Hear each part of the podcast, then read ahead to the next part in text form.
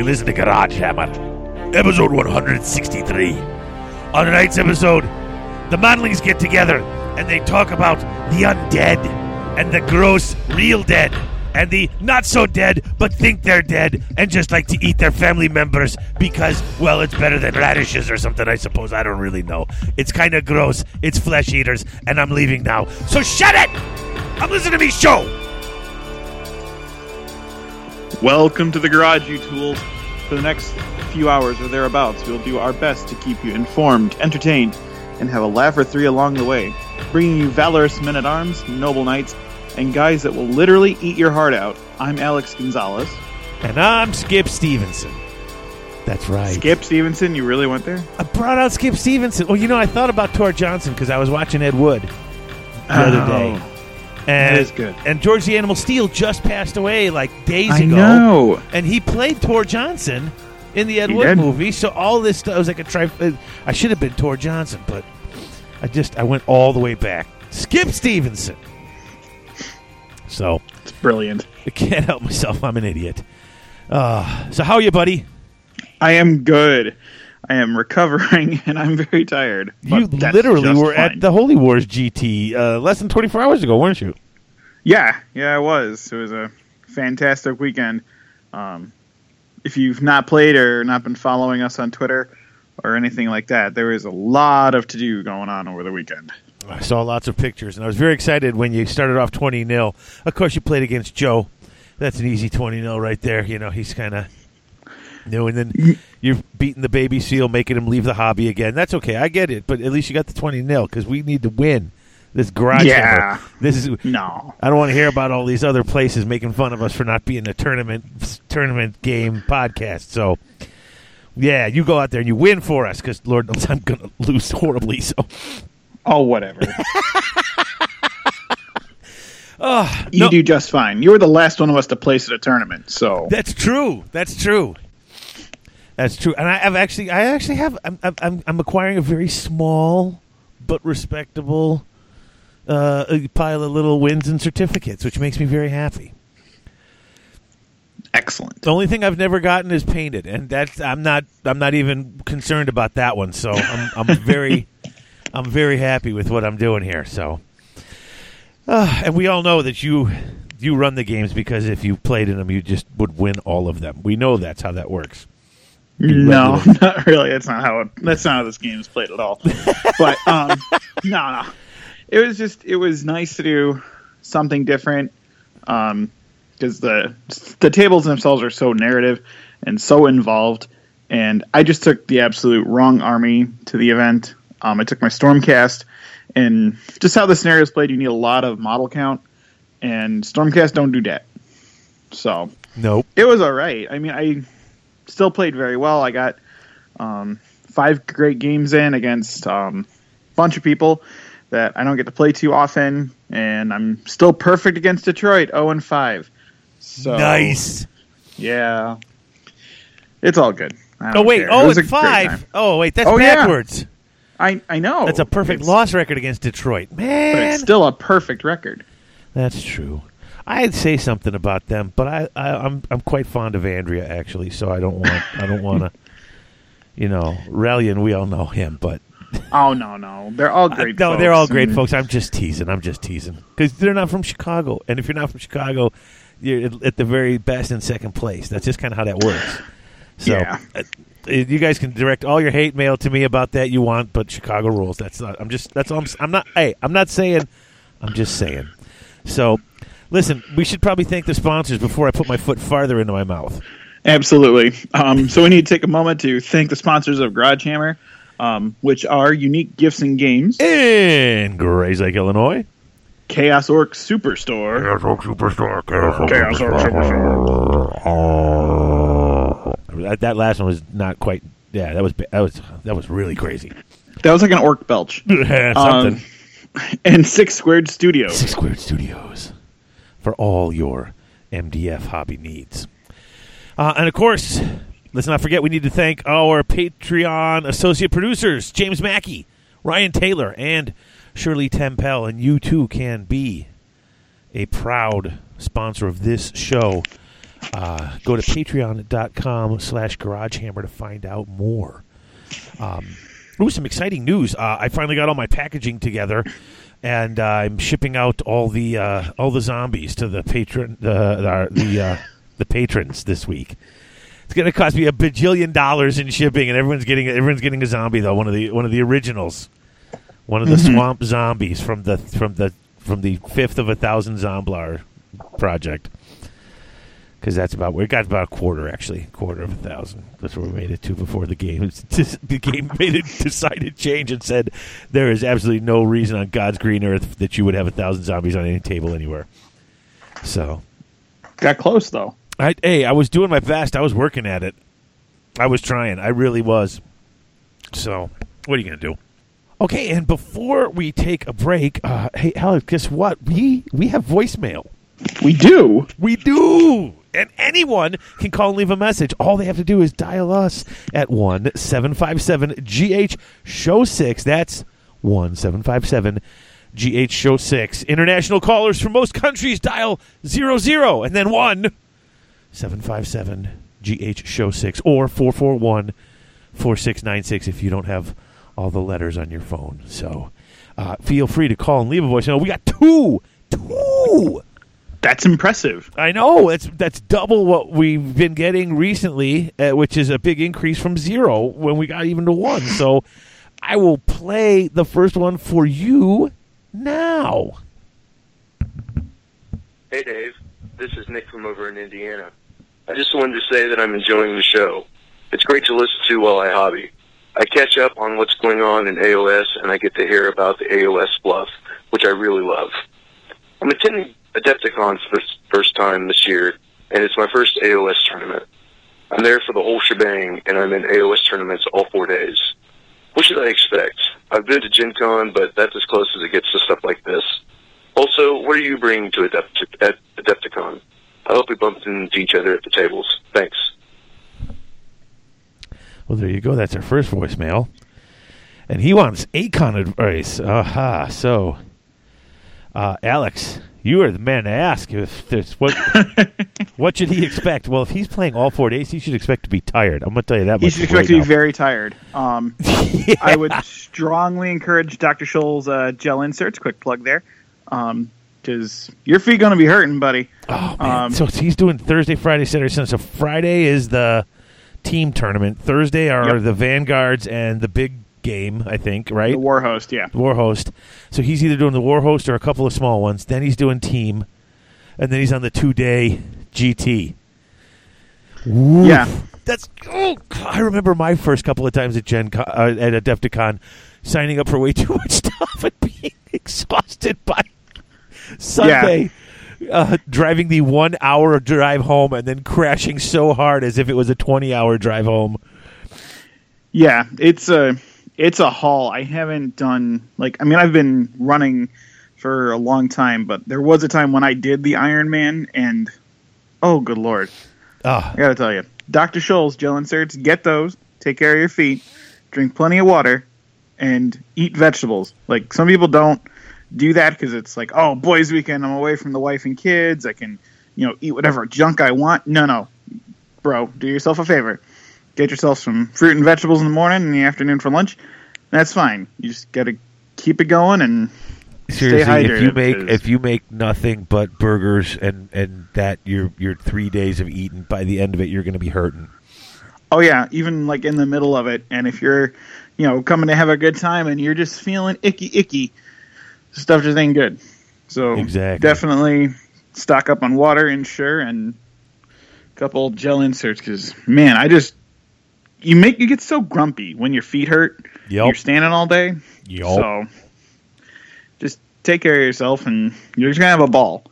And there's gonna be a lot of fun stuff going on, and Yeah, there's so take- much. I mean, it's hard to say what to. I mean, he, plus, if he signed up for that much, he's not going to have a ton of time to go and do and look and see at all the other things. That's the only. And I'm not saying you shouldn't sign up for the games. I'm just saying when you make that much of a commitment on four days, you're pretty. That's that's what you're doing, man. Yeah, and just take the time to see the rest of the con. Don't just. I mean, as much as I'm going to love having you in the room and thank you for coming, there is a ton more to see at Adepticon. So don't just stay in the little AOS bubble. Definitely branch out and take a look at everything. Exactly. There is so much cool stuff. So Yeah, first year I did like one class and like all the tournaments I could get to, and then the next year I did. I was like, "Oh, that class was so awesome!" So then I did the tournaments, and then I did the classes in the evenings. Oh, that was just murder. That sounds like it hurts. Oh, it, it was so. It was. you can you can really overbook this if you want. Um, yeah, but you got to do it once. Oh yeah, no, you do. It took me a couple of years to get into my rhythm, where it's like I know, okay, I can do about two classes before I have class overload, and I got about three days worth of gaming in me Yeah, before I start to get to burn out on that too. It's just, but it's it's so much fun. I'm excited. I got Yeah, my so- Stormcast just about ready for for AOS, so that's I was just about to ask what you're playing. Oh yeah, I'm bringing my storm. they're they're my only army that's on round bases right now. That's that's for AOS. So that's right now. That's what I'm doing. Um, and I've been playing. I'm you know it's like I've been building so much of this. I kind of wanted to move along and start my Fyreslayers or something like that. But it's like now there's new stuff coming out. I'm still building it. And so me and Greg Dan, I was I was going to try to get Fyreslayers done so he could play my Stormcast and I could play Fyreslayers, and then we wouldn't have to he wouldn't have to bring extra army from England. Um, we uh, are, are we allowed to have two of the same army for the team tournament? Is that? Yes. Okay, we might have to do that then because that's fainted. All right, good. All right, so um, yeah, and then um, I'm running a lot of events, obviously, but I'm also playing in the Friday team. oh nice. Um, Yeah, so when just future reference, when I ask people to help me, I make sure that you play at least one day because no one should have to run all four days because you're not getting the whole experience. Um, so I'm playing with John Wenger, and we're doing uh, the team tournament Devoted and Darkling Coven. So I am bringing 70 flagellants and a war altar because I'm a really smart guy. oh, you're doing that list again. That list again. Yeah. Hey, you know what? That kind of worked with the Stormcast. Though we were having fun with that. that was a good time. That It was, was. very good. Uh, no, that was so much fun. So, okay, you know what? Um, I think that's pretty much answers everything he asked. And obviously, if not, we'll be talking more about that as we get closer to Adepticon. Let's get the second voicemail done and then hit hit break. So here's our second uh, voicemail we got. Hey, Dave and Alex. Uh, so first off, I just want to thank you guys for always producing such an amazing show. It's easily one of the best podcasts out there. Uh, well, my name is Trip Ward, and I live in Minneapolis, Minnesota. I recently just got back into the hobby shortly after the release of Age of Sigmar, and I must say I'm absolutely loving the new direction Games Workshop is heading. Uh, I've never played in a tournament or attended a convention before, but after hearing how awesome Adepticon is, I knew I would have a blast attending this. And as of now, I'm signed up for the AOS Warhost tournament as well as both the Saturday and Sunday championships. Um, so I just want to ask you guys, what would you say to newcomers going to Adepticon? Like, what are the must-sees or the must-dos at the convention? And is there any advice that you wish you had your first time going? Um, again, thank you guys so much for all of your hard work towards making this hobby and this community feel so welcoming. Uh, I'm absolutely stoked for Adepticon, and I cannot wait to see you guys there. Cheers! Okay, so a second call and uh, very similar in its uh, in its tones and its questions. Yeah. Yeah. Um, I, I, it's not for me. Just as a TO who's been doing this for a long time, it's so great to hear people coming back or people coming for the first time and being excited about it. So, yeah, I mean, kudos to both the callers for taking the time to come out and give this a shot. Um, but as far as, I guess the big thing is like what to see. Um, man, there's so much to see. yeah, uh, yeah. And he, well, he, you know, I, I say he did one thing right. He signed up like he's got Thursday and then he's got Saturday and Sunday, but he's left his Friday open to try Yeah, other no. things.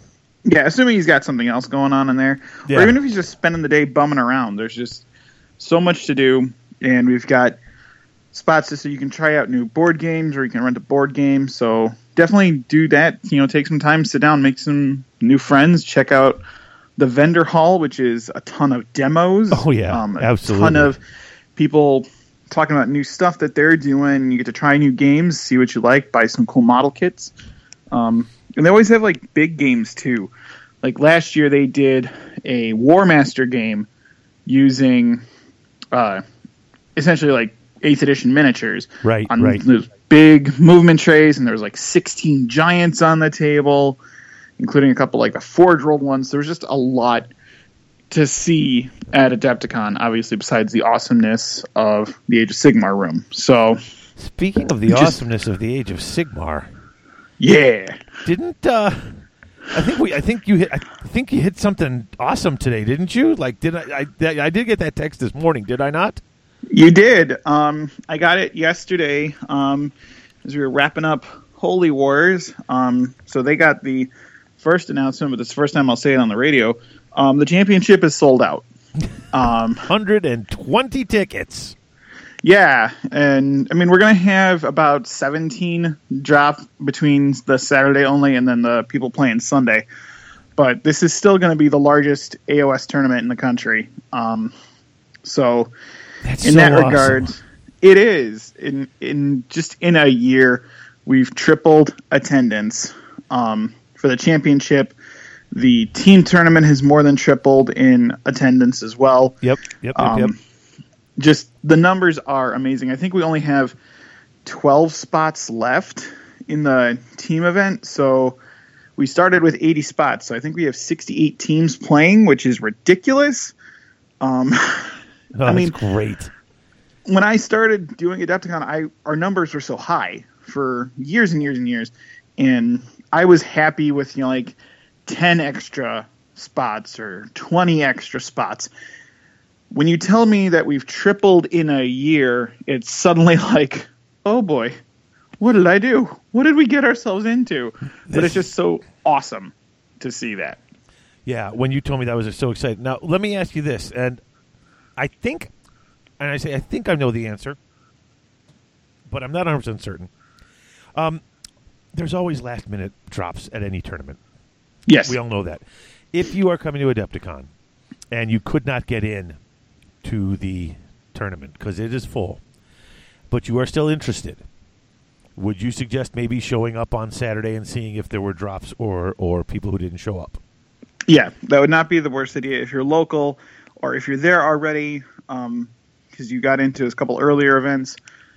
I mean, I'm certainly going to take you on the spot. I mean, you'll obviously have to pay for it, but Right. um, I'm not going to turn people away if I have spots to get people to play.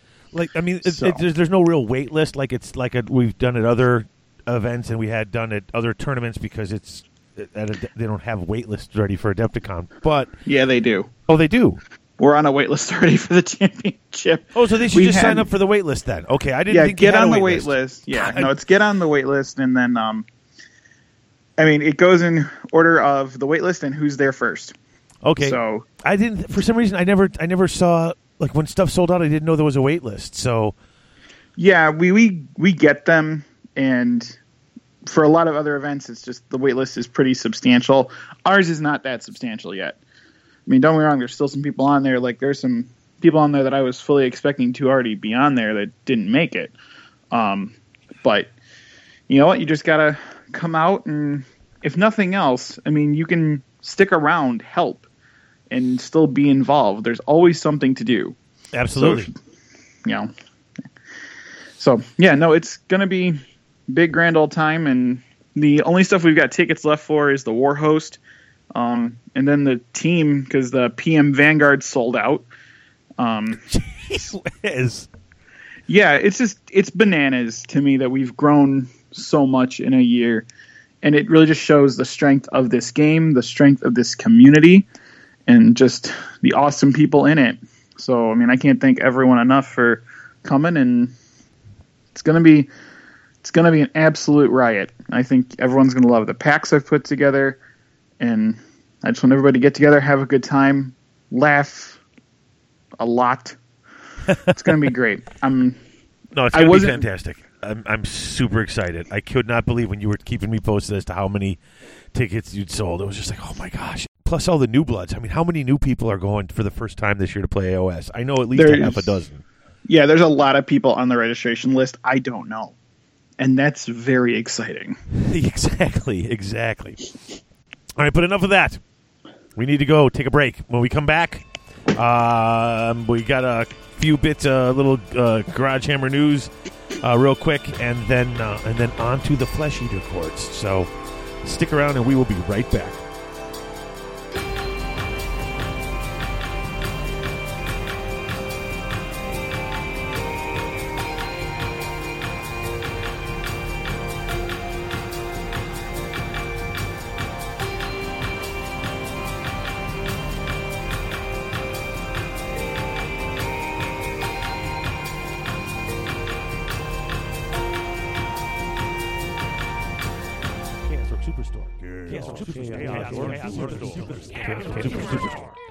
Folks. Chaos Orc Superstore, your one stop shop for all your hobby gaming needs. They've not only got current and classic GW releases, Chessex Dice, and Vallejo paints, but now they're also carrying Mantic, Infinity, Flames of War, Privateer Press, Soda Pop, Dark Age, and other assorted board and miniature based games. They usually ship within 24 hours, and the model in the picture is the model they ship to you because at Chaos Orc Superstore, what you see is what you get. Chaos Orc Superstore.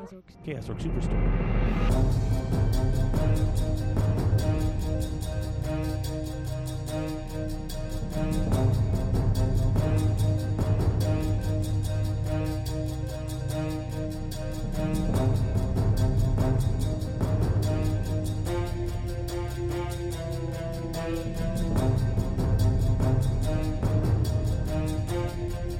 And we are back.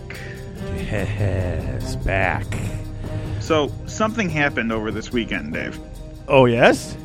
Lightning struck three times now, and we have a new Stormcast book. Yes. Oh, yeah. this is technically book three.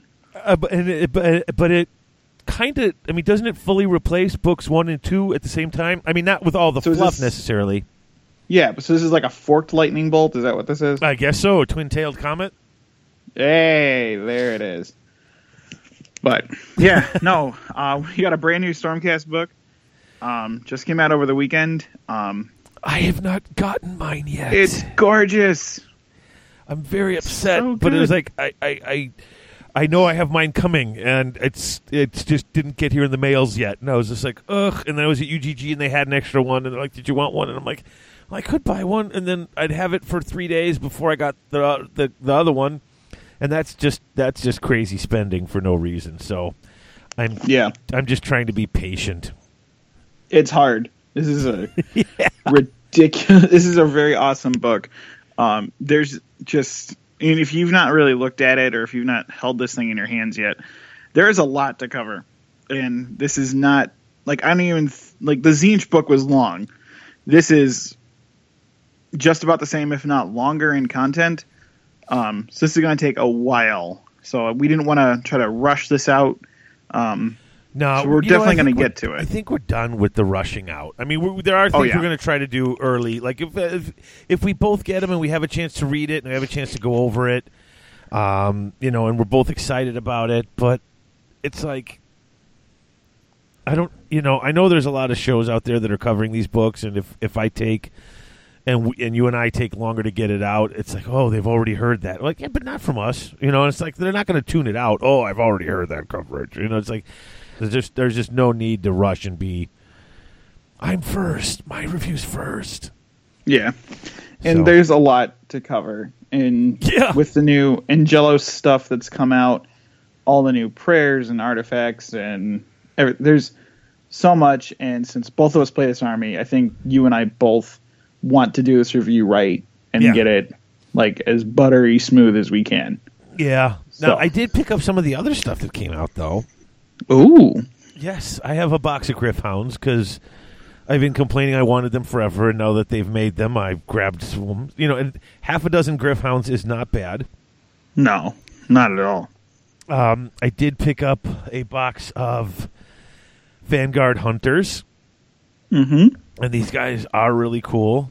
Although the Boltstorm pistol, uh, Luke kept pointing it out and saying, if you take off the, if you take off the, okay, arrow part, it looks like a bolt pistol. And I said, well, but you know, it does, so does the, so does the, the, the, the dark elf repeater bolt pistol thing. So the thing is, it's like the judicators when they came out, they either come with the Skybolt bow or the Boltstorm crossbow. This is not a new concept, people. no, it isn't.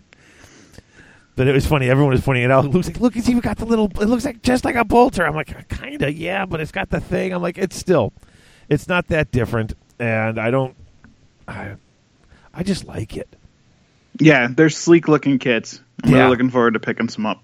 Yep, the Astral Compass is kind of cool. The Storm Saber and the Shock Hand Axe. That's when me, Harrison, Harrison, Harrison's like, "What's the difference, really?"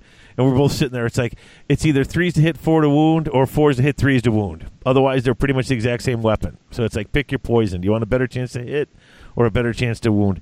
But I actually think that depending on your build and and what your buffs are, if you're buffing, you know, certain things over others, it may that may you know that could influence your choice mm-hmm. but I would still have time to. Now, I, I, I did pick up one more thing, and I didn't get to, like I said, get the book, so I didn't have all the cool. Uh, I didn't get to flip to the back and look at all the other stuff, but I picked up the Warscroll cards. Yeah, the new stuff. That do you like that? I do like them. Um, the you got all the the little push. You know, they came with a bunch of little tokens that you can throw down. Um, the cards are pretty big. They're like four by six, I think. Hmm. I mean, they're like a hand's width tall, and yeah, they're like four by six. Uh, and it's basically just all the stats that you have from your uh, from your book. Yeah. So now I've been always printing up. I just printed up. You know, I just made copies of all the informational pages, and then I have those set aside. So if I'm going to a tournament or something, I can print up that, and I have it with my army list, so I can look right through it. But these cards are actually really kind of nice. Just to if you have them, you want to lay them out. So you, Mhm. you have them all right there in front of you, so you don't have to keep going back to your book. You just have your cards in front of you. Um, I know it's not that much different than flipping through them on your iPad or your phone, but I just I hate having to click onto my iPad and flick through and flip, flip, flip, flip, flip, look for stuff. I'd rather have a physical copy in front of me. Yeah, and I do like how they're kind of catering to how everybody learns and organizes and plays differently. Mm-hmm. So you've got an option regardless of how you play or organize or anything like that. So that's a good sign in my book. Yeah, and there's all this. Okay, dude, there's a lot of stuff that's not out yet. Yeah. Because I, I didn't get to read the book, but I got all these cards. I'm like, okay, Aetherwings, Vanguard Palladors, Vanguard Raptors, Vanguard. Well, the Vanguard Hunters I got. The Lord Aquilor is coming out next week. And I'm mm-hmm. like, oh my goodness, this is, oh, this is so. I'm, I'm, I'm so excited. And then I'm looking, and somebody already tweeted the picture of the thing. They're like, "There's four more chambers that haven't been opened." I'm like, at this rate, they could open a chamber a year, and we could be doing this with new stuff for them till 2021. Mm-hmm. All right, uh, one last bit of info updates, and then we'll get to our book opening. Saturday, March 11th, at Unique Gifts and Games. Um, NW2 is going to be there, uh, basically hosting a uh, open play day. We're not doing necessarily a tournament right now.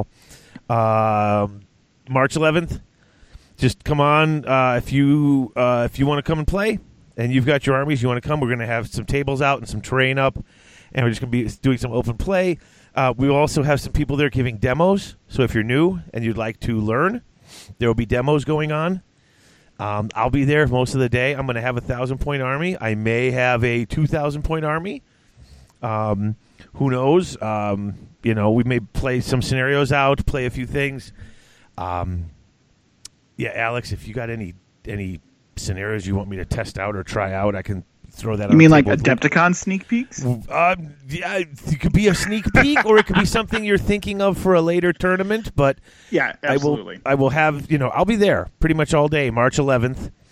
Um, from I mean, they're open from I think 11 to nine.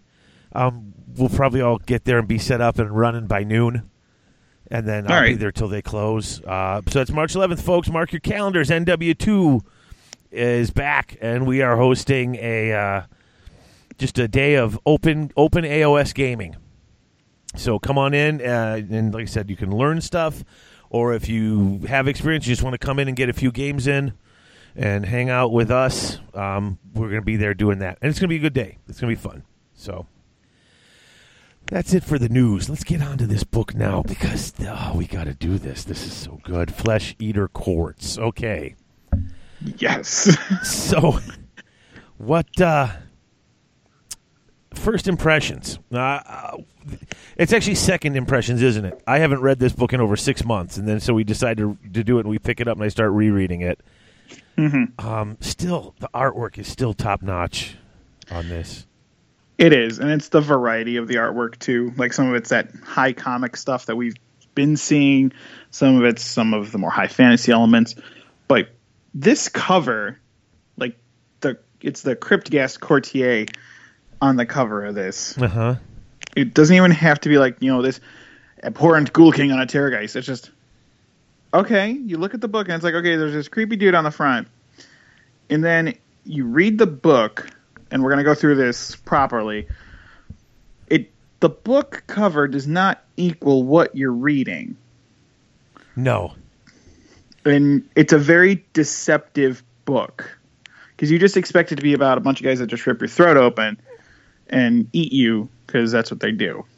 It's Well, they do completely that too. different. They do that too, but it's not like you just read it and it's about a bunch of cannibals. This is something different, and it reminded me a lot of the Zinch book when we went through that reading it, where it's more than what you're expecting, and it almost becomes like a mentality thing. Yeah, this is it's an odd book. This this is the first book that I remember people kind of freaking out about. That wasn't because it had new stuff in it.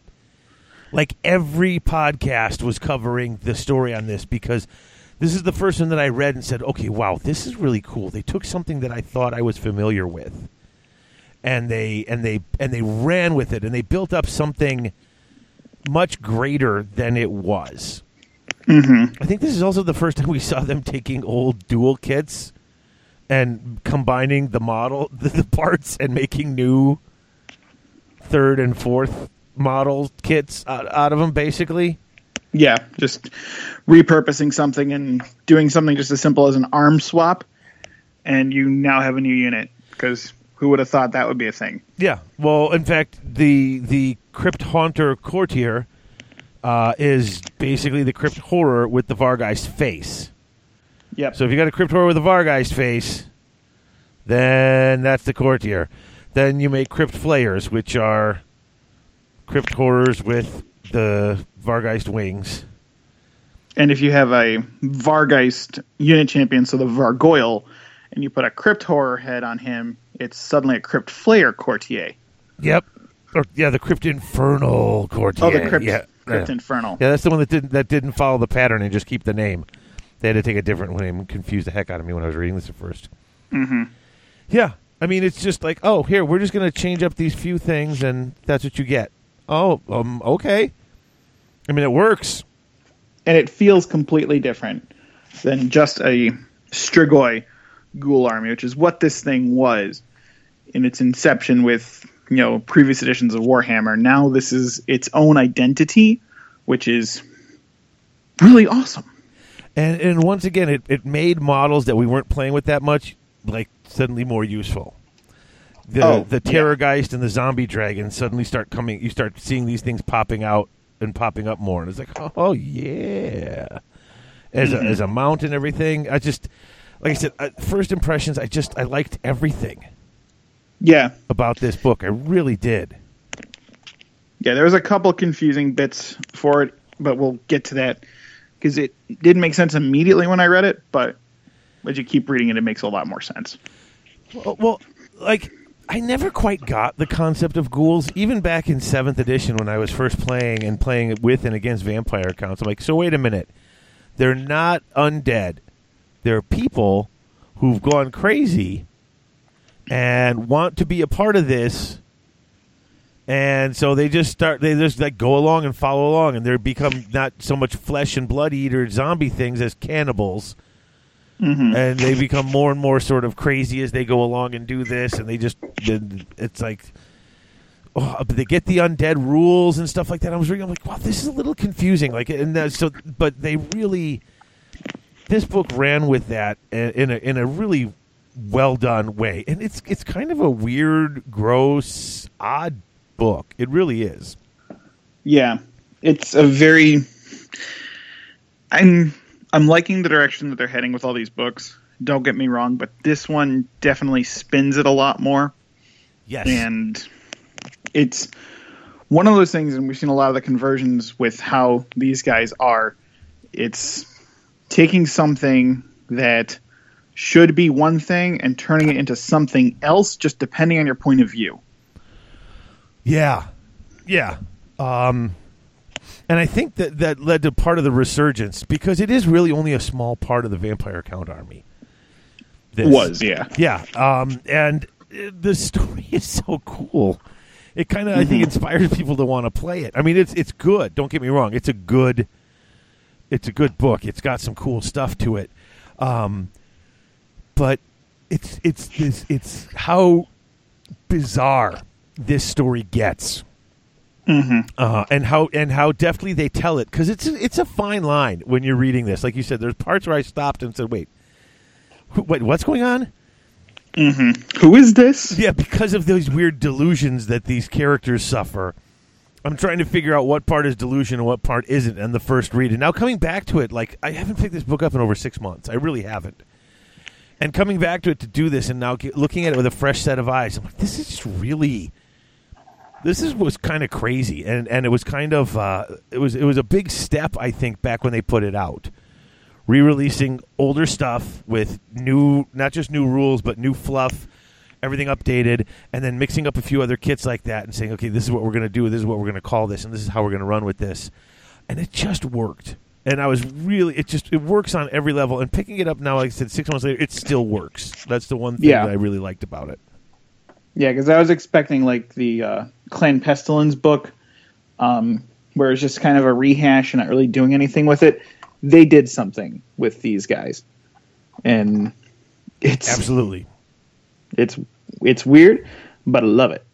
I do too. So, th- you know, we pick this up, and I remember just picking it up and thinking, "Oh, okay." It's so you, of course you flip to the back and kind of look at the units, and you're like, "Okay, it's a lot of ghouls. It's Ghoul King and Ghoul Army," which, you know, th- this was a concept back before they split everything up. You know what I'm saying? Mm-hmm. uh, and it worked. But now you're opening it up, and you get this, you get this sort of this new take on the history. How does this fit into the the uh, the eight realms? And what you find out is um, wherever there in every realm there are flesh eater courts. They're literally in every realm. These guys, wherever there were vampire counts. Um, you've got humans who basically survive from these horribly war torn areas. Um, and those last few starving, desperate ones uh, seem to fall to cannibalism. That seems to happen a lot in the eight realms. Humans falling to cannibalism when they're desperate for food. They're just eating what's left, and there's nothing left, so they eat people who die, and then eventually they don't wait for them to die. Um, and you've got these weird cannibal cults and horrific groups um, but they're basically just crazy cannibal cults. Um, and it's their desperation that sort of calls to these abhorrent ghoul kings. And uh, when they show up, they basically uh, come in and, and, and, and sort of, you know, draw them to them. Um, they don't actually become the ghouls like you see in the pictures until they eat at an abhorrent king's feast, which is basically drinking the his blood.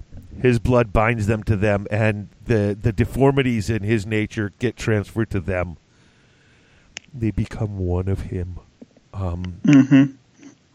that's Yeah. It's like okay, so there's cannibalism running around, and that attracts these these kings. I'm just reading this, going, wait, what? So now what's an so then what's an abhorrent ghoul king? Um, and they're the ones that you know they used the the really bestial, not human, you know, pretty Euro trash looking vampires. Um, they don't sparkle. No, um, Yeah, but apparently they've all gone crazy. They've all gone yeah. crazy. These particular vampires, not all vampires, went this route. No, but these these these ghoul kings have. Um, they're delusional. They consider themselves mortal monarchs. I don't. I'm not 100 percent certain if they don't.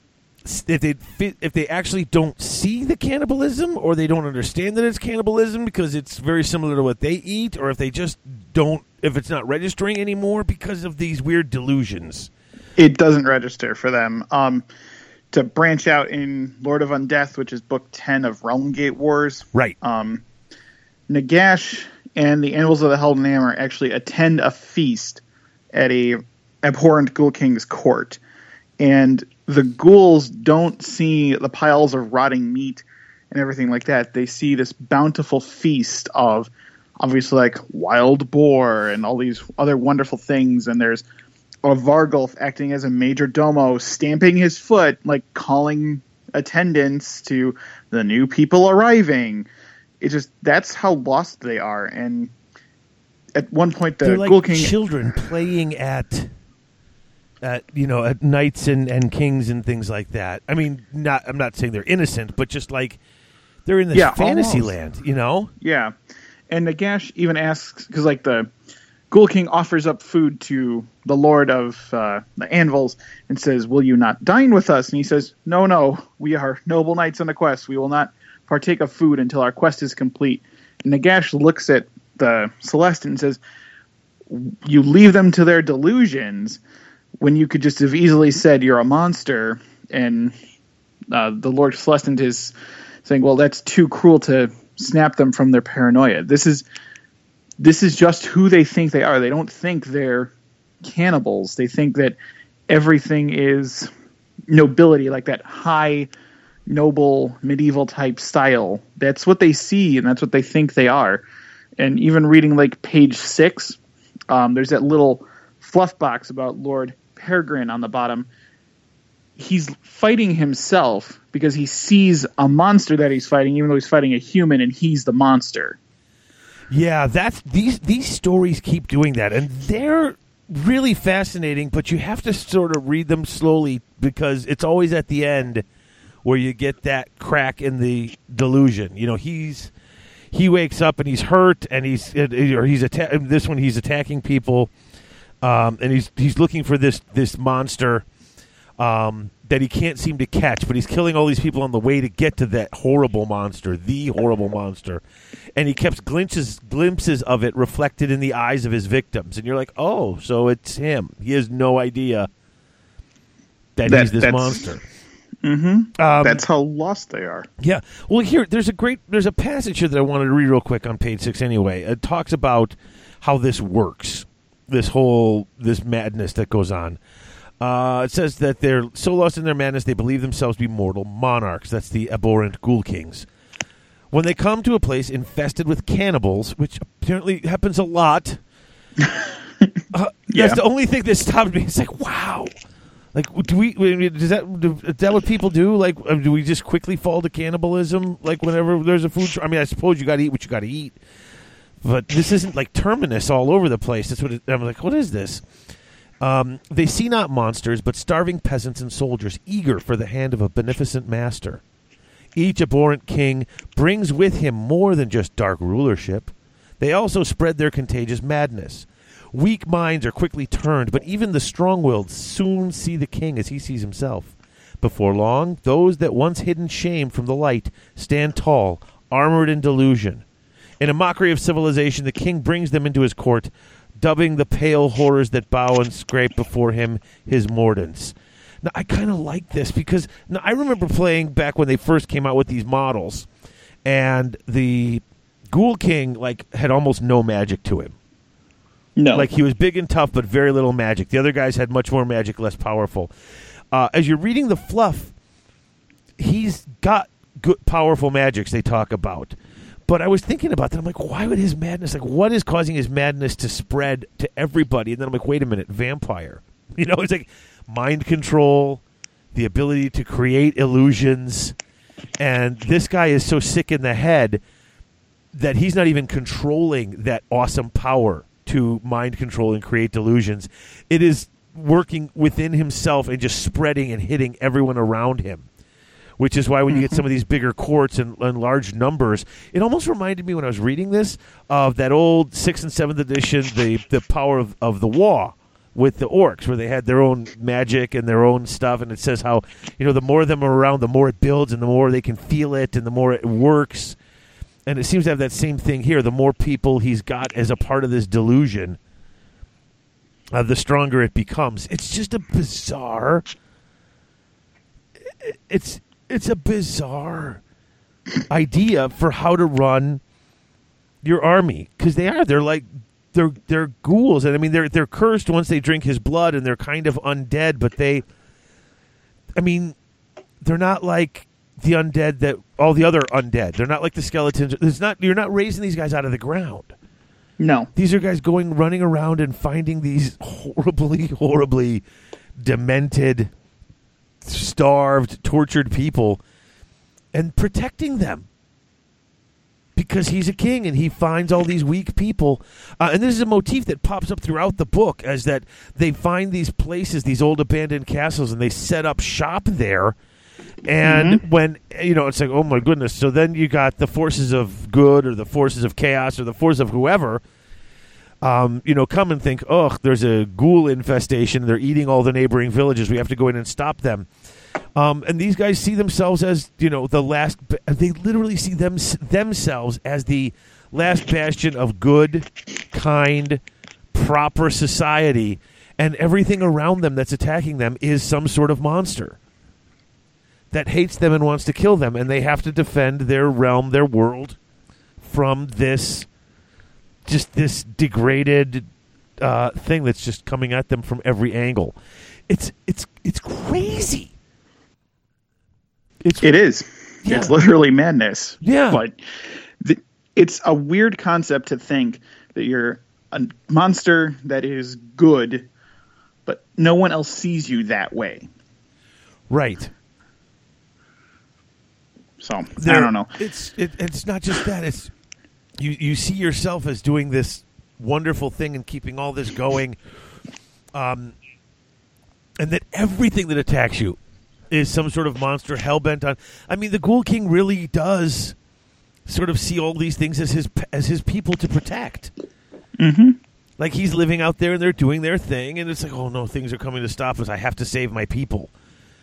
Yeah. So it's this weird noble cause delusion that makes it really interesting uh, and, and strange. Yeah, and there's a tie-in to, uh, like when it talks about the Carrion King and the first abhorrent Ghoul King. yeah, I wanted to get to that too. Yeah, because as you get a bit of a history here, which may or may not even be accurate. But go ahead, say what you were saying. So they talk about um, who the first Ghoul King was, and this is the Carrion King, who goes by a bunch of different names. Uh, Summeros Summer King, the Blood Rose Prince, and Ushoran the Handsome. Now, a lot of people that are new to this game won't know who he is. Um, in the old world, he was one of the nobles of Lahmia. He's actually one of Neferata's siblings, I believe, or a cousin or other noble who was kind Right. of the prin- the prince of masks is what he was. He was in charge of celebrations. He was in charge of throwing these fanciful courts and dinners and celebrations. And inside, he's actually like this evil, twisted monster. So he's a monster on the inside and this beneficent noble on the outside. And he falls to vampirism and sets up what was all these cannibal courts and everything like that and starts that chain. But now it's reversed. The monster's on the outside and the hero is on the inside. Yep. So it's a really weird thing to think that, you know, a character that has been, quote, dead for so long now reimagined as the monster on the outside, man on the inside. It's it's a complete flip from what I walked into this thinking, and I didn't think that they would tie him in here, but they did. And that adds a little extra for me.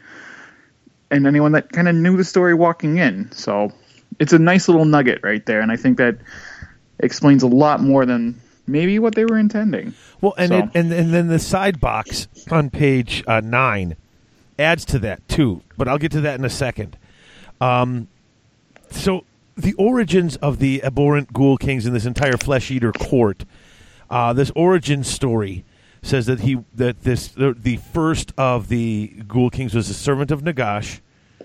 Uh, you know, t- typical vampire, the leader of uh, of the the uh, you know these like you said named all these people. Um, we don't know what his descent into madness. Like, there's no records left that explain how he kind of went crazy, but and it says some believe um, it's believed by many that the king fell out of favor with Nagash and was cursed with a hideous transformation. So you get this person who's upset, uh, you know, and Nagash is their god. We'll get to that in a little bit as well. But whatever he did upset Nagash, who then mutated him, and uh, so he gets mad and he wants revenge. He, you know, he was punished for you know, what he didn't feel was a good reason. Uh, he's upset. He's upset that uh, he would have this. So he goes out and just.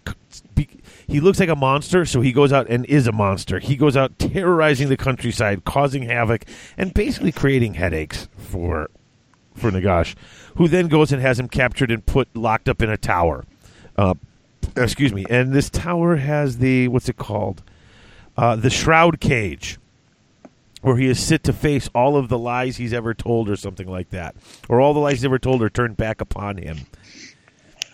And so this drives him completely insane.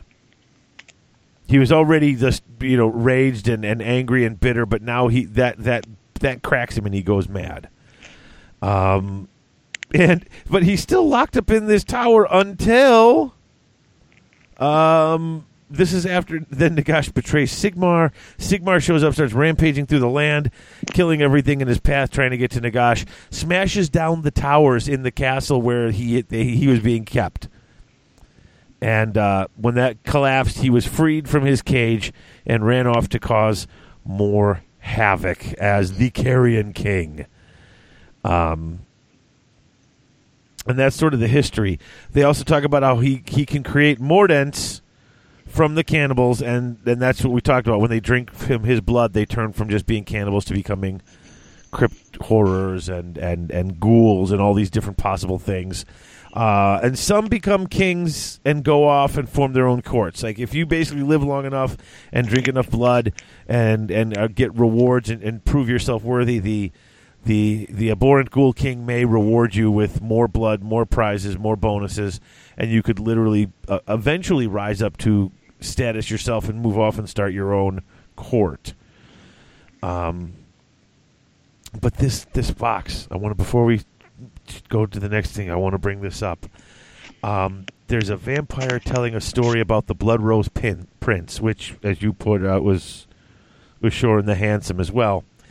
Uh, and it says everybody thinks that it was Nagash, but the truth is, he says here it was Neferata uh, was the one who did this to him. He was one of the first vampires, a prince of the night, uh, and this with his monstrous. Now he, apparently, he was super strong. He was mm-hmm. one of the mm-hmm. strongest among them, and he got really proud. And uh, some will tell you he thought to challenge Nagash for dominance, others that he took to feeding on our kind, but these are reports of the desperately misinformed. In truth, it was Queen Neferata um, uh, that as the Mortarch of Blood reveals to her champions, he betrayed her. His terrible vanity was such that he thought he could spurn her with impunity. So it was she cursed him with his horrific visage and his hunger for flesh. A timely lesson for any among you that would cross our great queen. So either Neferata's lying and taking credit to keep her own people in line, or since she does literally have a connection to this guy mm-hmm. then the whole story that they live by that he was cursed by Nagash could be false. And it could, so we don't even know the true story based on what we've got here. There are two possible, completely acceptable explanations for the origins of the Carrion King. Um, which I just love the fact that there's two explanations and they both work. Because seeing how this entire book is basically a, a, tale of two separate stories. You know what is and what is perceived. than mm-hmm. than to have these two separate origin stories basically on the same page. Yeah, yeah, that's all Yeah. well and good, but you know what? That may not be the way it happened. It might be this here. And you got to choose Yeah. who to believe. Either the people who follow Nagash or people who follow Neferata. Yeah, it almost reminded me kind of like the Joker, which I know some people are going to be like, okay, where is he going with this? I know one exactly of his you're going with quotes is that everyone has an origin story. You might as well make it multiple choice. So, Yep. I don't know. I, I know that was kind of a weird tangent, but it makes sense, especially for what you're basing this off, which is an army of paranoid, delusional cannibals.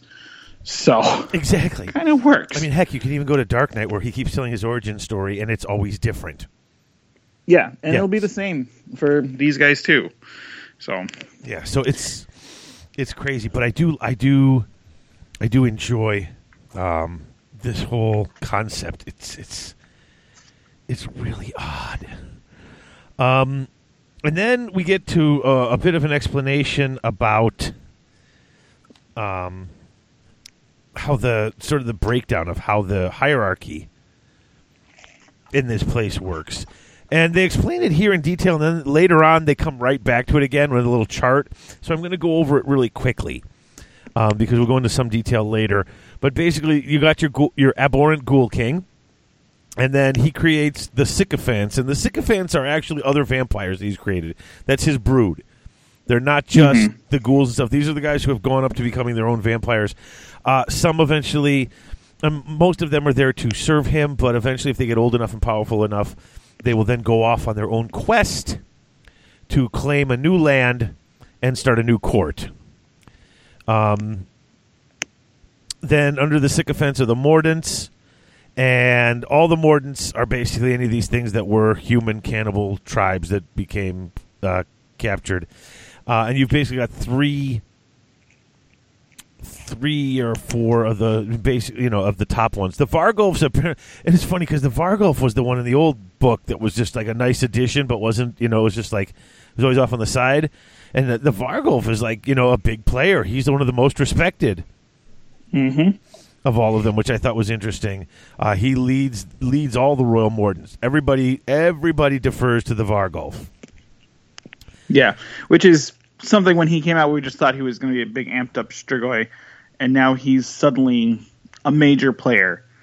So it kind of like fulfills the role that I think he might have been meant to play, Yeah. from the beginning. Yeah, no, it's really nice, and I like that they did that. Because he looks he looks so bestial as compared to the other ones that still have a more human form. That it would have been very easy to turn him into the lowest one. You know, the Mhm. ones who have lost all sight of their sort of humanity and devolved into beast in the beast mode. And nope, this is the highest level. Uh, you got crypt flayers, courtiers, and crypt haunter courtiers. They're like the field commanders, and then you get down to the crypt ghast courtiers, who are like the uh, the marshals of the certain troops on the field. Um, but there definitely there's a hierarchy. There is a hierarchy that goes on, um, and they all follow it, and they're very proud of their positions and follow it. Which it's just, you know, you're reading this, and it, it reads like the Bretonnian book. It does. It does, and we've seen a lot of convert. Like I've seen a lot of conversions where people have been mixing Bretonnian bits and bits with these guys, and it's it works. It really it works. makes me wonder how really much shouldn't. of that Bretonnians because remember if in the old in the old uh, in the end times, you know, Bretonnia was pretty much wiped out, and most of what wiped it out was the dead. Was the undead. So, Hmm. I mean, that's what I kept thinking as I'm reading this. I'm like, God, Nagash came through with all of his stuff, and he wiped out Bretonnia. It was the undead that wiped out Bretonnia, and now you've got this sort of these weird leaders from that point, and these and these cannibal people who are out starving as peasants. And I'm wondering if some of that didn't work its way into there. Like if you didn't have some of these these, you know, it would it would explain where they went. That a whole race didn't make it over because um, let's face it, in the end times, uh, they were pretty much all wiped out except for like one or two of the leaders. They wiped out all of Bretonnia.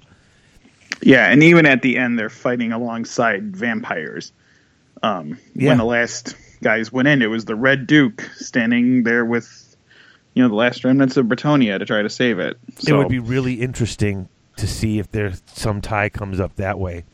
Um, and it does, like you said, it does offer a lot of modeling opportunities. Mhm. Okay, so before we go and take a break, I did want to talk about one more section, and that's on about page 12, the endless feeding grounds they talk about. And this really explains that whole thing is how these how these um, these courts are formed. And it basically says that they're every, every anywhere that you've got any of the eight realms where that are war torn and destroyed, whether it's war between between different peoples, it doesn't have to be the undead marching through and tearing up your lands. Um, it could be chaos. It could be anything. Um, you know, when we first started reading Age of Sigmar, when the in the beginning of the Realmgate Wars, I mean, it was just humanity fleeing from chaos. There was no mention of worrying about the undead but wherever all this destruction happens and the people are just scraping by um, and they're suffering and they're starving and then there's that slow descent into cannibalism and madness and this just calls to the abhorrent kings. Um, it's like a siren's call to them. That that madness that they project can also apparently pick up on the suffering and madness of others. Yeah, it's you think about it that these are most of the people that are going to be in these courts are going to be the people that survived the age of chaos. These are broken, disregarded people, and finally finding something that almost feels safe, being with this ghoul king in Cult of Madness. Well, And, and, and don't get it wrong though. I mean, they come in like an army. They come in with their mm-hmm. with their banners made of flesh, and they come with all this stuff, and they come in march prepared for war. And if you surrender, they'll bring you in. If you fight, you're still going to die. There's no there's no you know taking the defeated and, and turning them into this. It's like you you either submit. Um, but I guess if you're already at that at that p at that point when he when the king himself shows up, most of these people's minds break, and that's where they that's it for them. Mm Mhm. Oh, it's so crazy. In fact, what I found really interesting was in the little side box here. Uh, they talk about you know all these places that they go through, um, and then it gets to the part um, the brave or foolish might come to these environs seeking ghoulkin for their armies. Necromancers, unliving warlords, and even brutal chaos lords arrive with choice offering of Medusa eyes, gargant livers, or Troggoth bile for the abhorrence tables, hoping that their princely gifts will be enough to coax the flesh eaters to fight for them. So there are non undead things coming that will still try to hire these guys with promises of, of destruction and stuff by bringing them gross food, which is, you know, the super treasures for their tables. I just think it's nuts. You see a Chaos Lord just show up and be like, listen, I could use you guys for my army. You know, why not use him as cannon fodder for all he cares, right? He's just hiring. He's just hiring rabble, but uh, just the fact that they are hireable, I thought was an It's- interesting thing. It reminded me of the Fyreslayers, where they'll work for anybody for Urgold. And this is all will work for anybody, but I want the icky stuff. It seems Right. weird to us, but to them, it's treasured gold. Right. Well, and it doesn't come out that say they'll work for everybody because it says you got to be kind of crazy to come in and try this. I'm guessing at least fifty percent of the time you show up, they'll eat your treasure and then eat you, just because they're crazy, and they see everybody as an enemy. And I get there's, I bet you there's got to be crazy abhorrent ghoul kings out there who are just like, no, the enemy of my enemy is not my friend. I'll kill you now and then deal with them later. I could see that going on. Mm, You know what I'm saying? Absolutely. Um, but there's just uh, when I got to that part, I'm like, I don't remember it saying that they were for hire. Like that was that that surprised me, uh, but I liked it. I thought that was a, a great little bit that they added in there that made for some interesting. Um, you know, it has interesting story opportunities later, Mhm. and that's what I really, really liked. So, um, oh, you know what? Let's just finish this off. We've only got one page left Yep. uh, before the break. Um, and then the, the last part in this opening section talks about their god. And of course, who's their god? Nagash. Oh, of course it is. Um, it, it's it's kind of weird. Uh, once again, talk about the duality that runs through this book, the beautiful theme of this two sides of the same coin, the madness and, and sanity, the the delusion and the reality. Um, they don't all even see him the same way. No, They and it even. Oh, go ahead. No, go ahead. All right. So it even says to some of them, he appears as a beneficent god wrapped in flowing golden robes or wearing a golden crown as he smiles down from the sky. That's not Nagash. I mean, if you look at this guy, he is this massive floating figure wreathed in perpetual black energy, surrounded by spirits, and is probably the single most selfish and me first oriented character, period. But they see him as the beneficent, all smiling, happy days god. He is the Fonzie. He just walks up and goes, "Hey," and everything's fine. exactly. But to others, he is this great devourer who destroys everything, and they're trying to get away from him and just completely have nothing to do with him. And It's- some of them are literally believe that he is chasing them, like he is hunting them down. So there are certain nomadic tribes. There are nomadic mm-hmm. courts who never stay in one place too long because he will show up and come get them. Yeah. And you've got two very different views of him. He's either the monster god who spawned them all and is now going to, to undo his mistake, or the beautiful monster god who has created them and is now out there and and and there to be worshipped and followed. And some of them do. Some go and find him and bow before him and join him. Um, some of the best parts of this book, though, was reading about he he he he can't control them. They're No. not undead, technically. Um, and they're not like zombies or skeletons that he can just raise and take over their minds. They have their own minds. So they show up and they and they and they prostrate themselves before him and they and they join and he brings them in, but they irritate him because when he needs to when it gets to the point where he's like i need to take control of this personally. The fight's not going my way. Let me take control of this and have it run my way. They're unpredictable. And if they do something he doesn't like he can't stop them so they annoy him Mm-hmm. And then to tie that to game terms, when they came out with this book, you can't summon anything in this book like a traditional undead raise. yep They took that out. This helps explain that change to where they may or may not answer to a particular guy saying, "Hey, come here. This is something completely different and distinguishes them from the other quote undead." Yep. But I just I loved this whole image of him and how and he does want to control them all. He wants to control everything. But he sees value in them if and it's just but even his even his lieutenants and stuff like when the ghoul the the the ghoul kings show up with their armies to help and the guy's like, "Here's uh, the Ghoul King army there to help us out on the left flank," and all of his generals like, "Oh, really, really? Like these guys are terrible. Like they just they don't want them. They're not. They they are a wild card. And if anything, Nagash is against random wild card stuff. Uh, you Yeah, know, he is all about complete 100% total order, which is kind of a weird thing, but that's what death is. yeah, It's everything is the same, everything is under my control. That's how he wants it. He can't control these things. It drives him crazy. Yeah. It's it's it was it was a great bit of the story um, that they just that.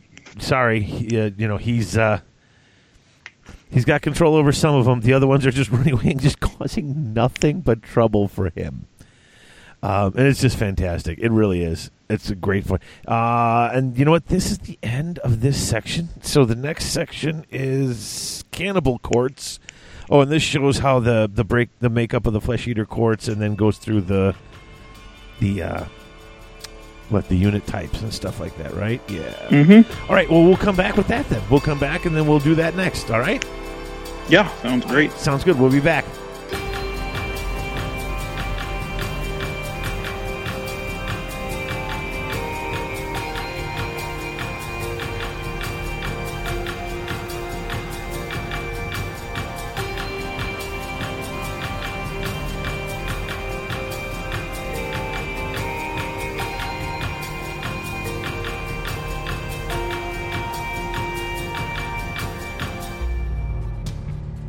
Are you finally looking to start your rebasing project? Six Squared Studios. Are you looking for some new and interesting resin terrain? Six Squared Studios. Are you looking for some fancy acrylic counters to keep track of wounds or maybe some other statistical anomalies? Six Squared Studios. Maybe you need a new rack for your paints? Six Squared Studios. Well, then look no further. What you need is Six Squared Studios. They ship worldwide with domestic shipping for both the U.S. and Canada. Six Squared Studios. That's right, Six Squared Studios. That's the number six, squaredstudios.ca. CA. When your gaming needs go beyond your basic dice, tape measure, models, and paints, think Six Squared Studios. Six Squared Studios. Now all your base are belong from them.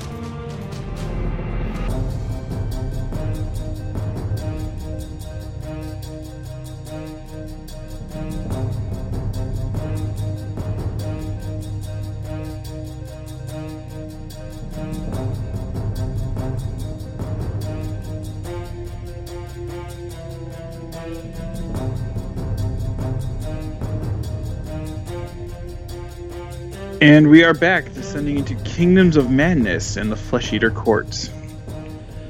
Yes. Um, more duality. Just, you know, the English teacher in me is very proud of whoever wrote this book. Yep. You know, because they don't miss a trick. Like, like we were just saying before the break, the stuff with Nagash having half of them think he's a beneficent, you know, smiling god, and the other half are like, he wants to eat us. he doesn't like us and he's mean and you need to run. Like they can't agree on anything. They they can't perceive reality the way it is. Uh, there's always this this split between what is and isn't real.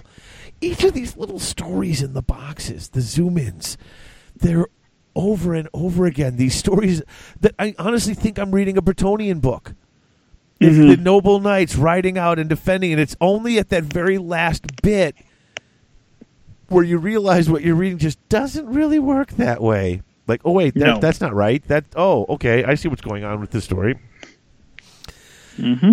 I mean, they actually had uh, what two ghouls from different camps, from like two different ghoul kings. They were all there was Yep. a three way war going on or something like that, and they were fighting over the entrails of a downed soldier, It was an ogre, an ogre. That's right, an ogre. That's right.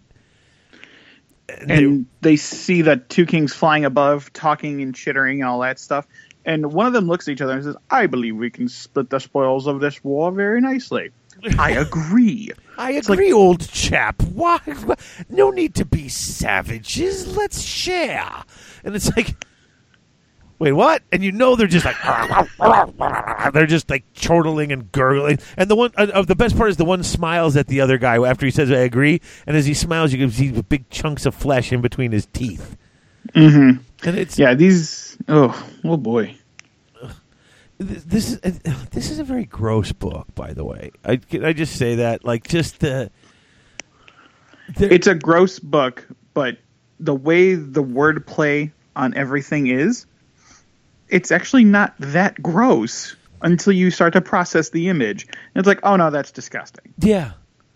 I mean, even their treasure troves. Where talks, there's a there's a thing in here. I forget where it was. Talks about how, you know, there have been many little, you know, half dilapidated old castles that ghoul kings have taken over and held their court, and people have attacked it, thinking that they were going to find treasure locked away in these vaults, and they open it up, and it's just bones and intestines. And offal pits. Yeah. But that's their treasure. But that's that- their yeah. food stores. Yeah, I just oh, it's like little. Oh. Okay, and it's it's it's not the best example, but it's like you know little kids trying to play at court, and but then you've got a couple of kids who, hey, you pretend you're making the great feast, and the kids sitting there with play-doh, and they make stuff, and you just sort of pretend it looks like a steak when it looks like a lump, and it's just like that. Except these guys, their their their their particular medium is is human body parts. Like that's what they're faking up big feast with, and just squeezing parts together, and then using bones as and stuff. It's just like, oh, this is so so nasty. Like the fact that in that that like you said in that uh, in that book, uh, the the Black Library book, the fact that they're Yeah. able just to sit there and watch them just take all these dead body parts and and pile them up for feasts, and they all think they're sitting there and eating with their pinkies up, and they're not. They're just like slavering, you know, blood and and grossness flying everywhere. Harrison was like, "That is so cool, though. It is. It's really cool. It made me want." To drop what I was doing and rebase all my undead. This book really made me want to do that far more than anything else I had read thus far. Um, oh, it's just so gross. So, okay, let's run through this stuff in the Kingdoms of Madness, though. They talk about, um, you know, who these peoples are and uh, and what goes on. Now, you got the cannibal. Uh, you know, the, basically the breakdown, as we said before, you've got the the Ghoul King and his brood of actual vampires are the sycophants. Then you've got the attendants at court. Oh, now, okay, here's a great one. The lickspittles, all the crypt horrors who do things like making sure that, you know, that the court is attended and things are going. There's a crypt haunter courtier who is in charge of that. Just in charge of all the crypt horrors who are like always at the court making sure things are running right. Mm-hmm. And his name is the Lord Chamberslaw, or Slow, or whatever. Yeah. They all have these really horrible sounding names. The Marquis Grulslop, the Lord Liverbelch. Okay, okay, that that's gross. Lord Marrow Broth. Or Baron Gizzard, or the Marquis Wretchbile. All right, these things are great. They're so ghoulish and nasty, but you see the breakdown, and it looks just like a Bretonnian royal family. And you see the Dead Watch, the Abattoir, the Royals, the Ghouls, and the Ghoul Patrol. And then the Menagerie, which is the Terrorgeist and the Zombie Dragons of all things. So Yeah, you the see Royal Menagerie. breakdown, and then you flip the page, and it gets to the Dark Legacies, and it talks about like the actual people that inspired these sections Right. and breakdowns of the original Carrion King's court. So the Baron Gizzard um, ter- is descended from ref- uh, tales refer to him as the Baron of Blizzards because these are the scouts that patrol the kingdom. right. And that's what the Ghoul Patrol is. Those are the guys that scout and patrol the kingdom. Ghoul just- Patrol. Yeah, that's what they do. Yeah. and these are and the name just plays off of who this guy was into a much more disgusting ghoulish mentality it's Yeah. brilliant It is. It's really cool. And then they've all got very special. And you look at it and it just looks like, oh, there's a lot of overlap, but there's not. Because the Crypt Flayer courtier is in charge of the Crypt Flayers, and those are the ones who can kind of fly, and they've got that Dead Watch. They're a special thing. The Varghulf courtier, the Marquis Gruelsop, he's got horrors, flayers, and ghouls under him, but they're like, he, because he basically, he he's a general. He can he can lead the army when the Ghoul King isn't there. So he's got you know he's got every type under his control. And then the abattoir, you've got Lord Liverbelch, and that's the other crypt haunter, the one who's not being the court guy in charge, and he's in charge of crypt horrors and, and ghouls. Um, and then yeah, you've got the King's ghouls, the Ghoul Patrol, all that stuff falling in there. Um, but yeah, it it breaks down like a legit army breakdown from either Empire or or or Bretonnia. More Bretonnia, I think, than Empire because um, absolutely because it's there's it's it there's a lot of that. I don't know. It's just that sense of martial honor and pride that you sort of get with Bretonnia. Um, with their very they're very focused on on certain things, whereas. Uh, with the Empire, you'd have all this extra, you know, the cannons and all the extra things like that, and all the technical work. But this, oh, it's just so much fun. I was reading this, going, "This is just great."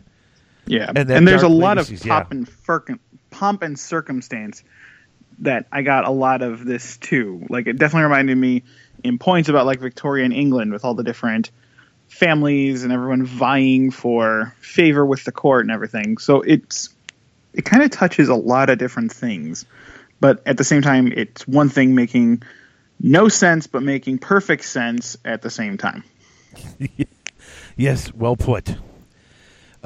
Okay, so let's go through the some of this. Now, um, most of these, I think I want to go through these a little quickly and just point out the Yeah. cool stuff because a lot of we know a lot about these guys. It's the interesting new stuff that they put in that makes it great. Now, the abhorrent ghoul king, super tough vampires, totally crazy, and their madness is infectious.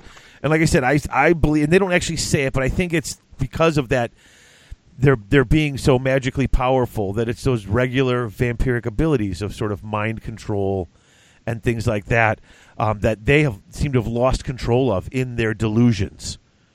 And then so there it, it, it sort of goes off and, and just you know infects everyone around them too. Um, uh, no, and here's an interesting thing: the blood deforms and enslaves those who drink it and become more mordants, and that's interesting. What I like, and this pops up later, is there are weird recipes for how to make these courtiers. Mm-hmm. Like if you do a good job and he wants to reward you, you don't just drink his blood and hopefully you may mutate into one of these things. He literally mixes it with flesh from different types of undead creatures and things like that, and you get basically, you know, he mixes you up a highball, and uh, and it's like you, know, you could, uh, depending on what how he mixes and what he mixes, will do different things to you, and that's really cool like I was not expecting that at all. It's you know, it's unlike other vampire stuff where you just might be gifted or luck out to get a specific trait. Here he's using like you know, like mixing potions with undead stuff to make you certain ways. Yeah. Um, anything that stuck out from that was was that for me. I was like, oh, that's neat. Yeah, it's the evolution through feeding Yes, and doing something different. So it encourages that same kind of aspect where you eat more, you may eventually turn into one of these higher ranking officers, which that's always something that's been a part of any civilized society where you want to move up the ranks. And this is the opportunity. But of course, it has to be through eating something. yes, that's what they do.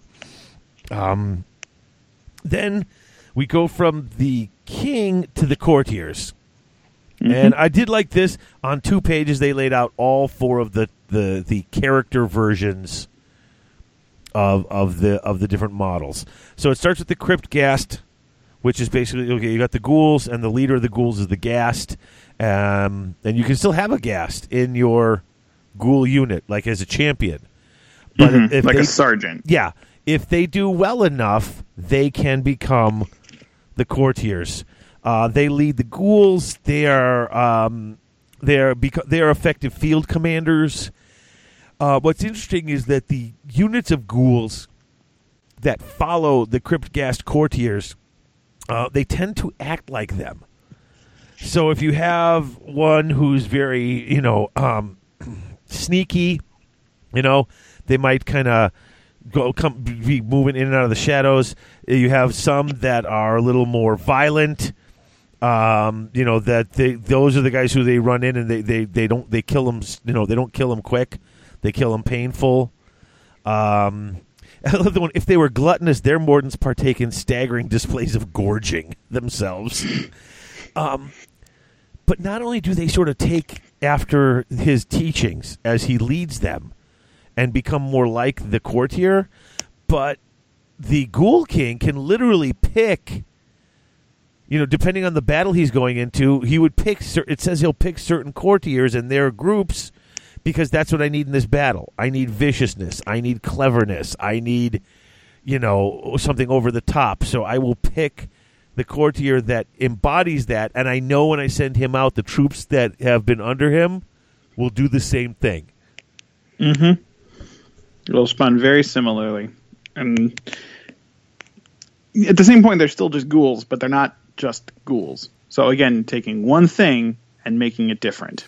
and it's it's a great little touch because you you don't have a huge amount of options here for models. You've got the haunters and the flayers and the ghouls, and then you And then the characters and yeah, and the characters stuff. But but you know, s- similar similar to the Fyreslayers, which have three basically core units units.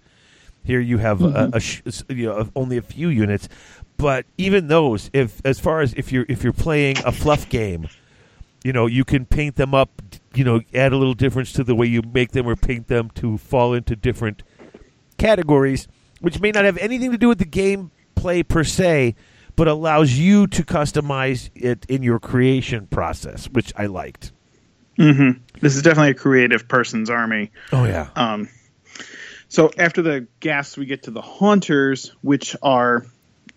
I see these guys as like noble paladins, the field commanders. They are the ones that do the most necessary missions and the bravest and the boldest of the tasks. And these are basically the crypt horror, the crypt horror, uh, the, the the the sergeant or the you know the well we the you know the command unit. You had a, uh you, one could become uh the horror can become a haunter, and the good haunters again become characters. Yeah. and these guys are the knights. Yeah. And that's what the haunter is, is again like a paladin. Um, Biggest, in- strongest, boldest. Um, you know what I liked in this one? The the the the top crypt haunter courtier, and he's the guy who falls into that that breakdown we were looking at before. He is the Lord Liverbelch. You know, will be the crypt haunter courtier. Um, not only can he lead an abattoir in battle, which you notice that's the only crypt haunter that leads entire armies in battles. Um, they leave that mostly to the crypt flayers and the Varghulf, the Dead Watch and the Mordants. Um, but one of them, the top one, will get the abattoir. Not only does he get to lead troops in combat, which is rare for the Haunter courtier, um, he's also responsible for the feast afterwards. Mm-hmm. That's great. Yes, and he gets to taste all of the Lord's food before he eats it. Yeah, make sure it wasn't poisoned. Yeah. Got to do that. But it, it, it was just a weird little job. It's like after the fight's done, you got to make sure that all the stuff they're pulling together is. And it makes Delicious. sense. The Flayers aren't going to do it. The No. Not going to do it.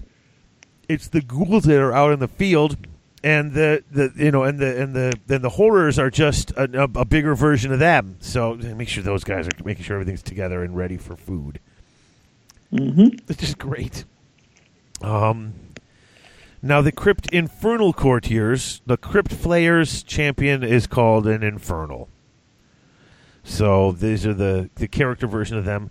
Um, okay, so here's how you make yourself a Flayer. Now Flayers are one of the new models. They're the the horrors with wings, right? Mhm. You feed them the flesh of an undead dragon mixed with the blood of your ghoul king. This they eat the undead flesh, which doesn't want to die in and of itself, and it starts making changes and mutating them even farther.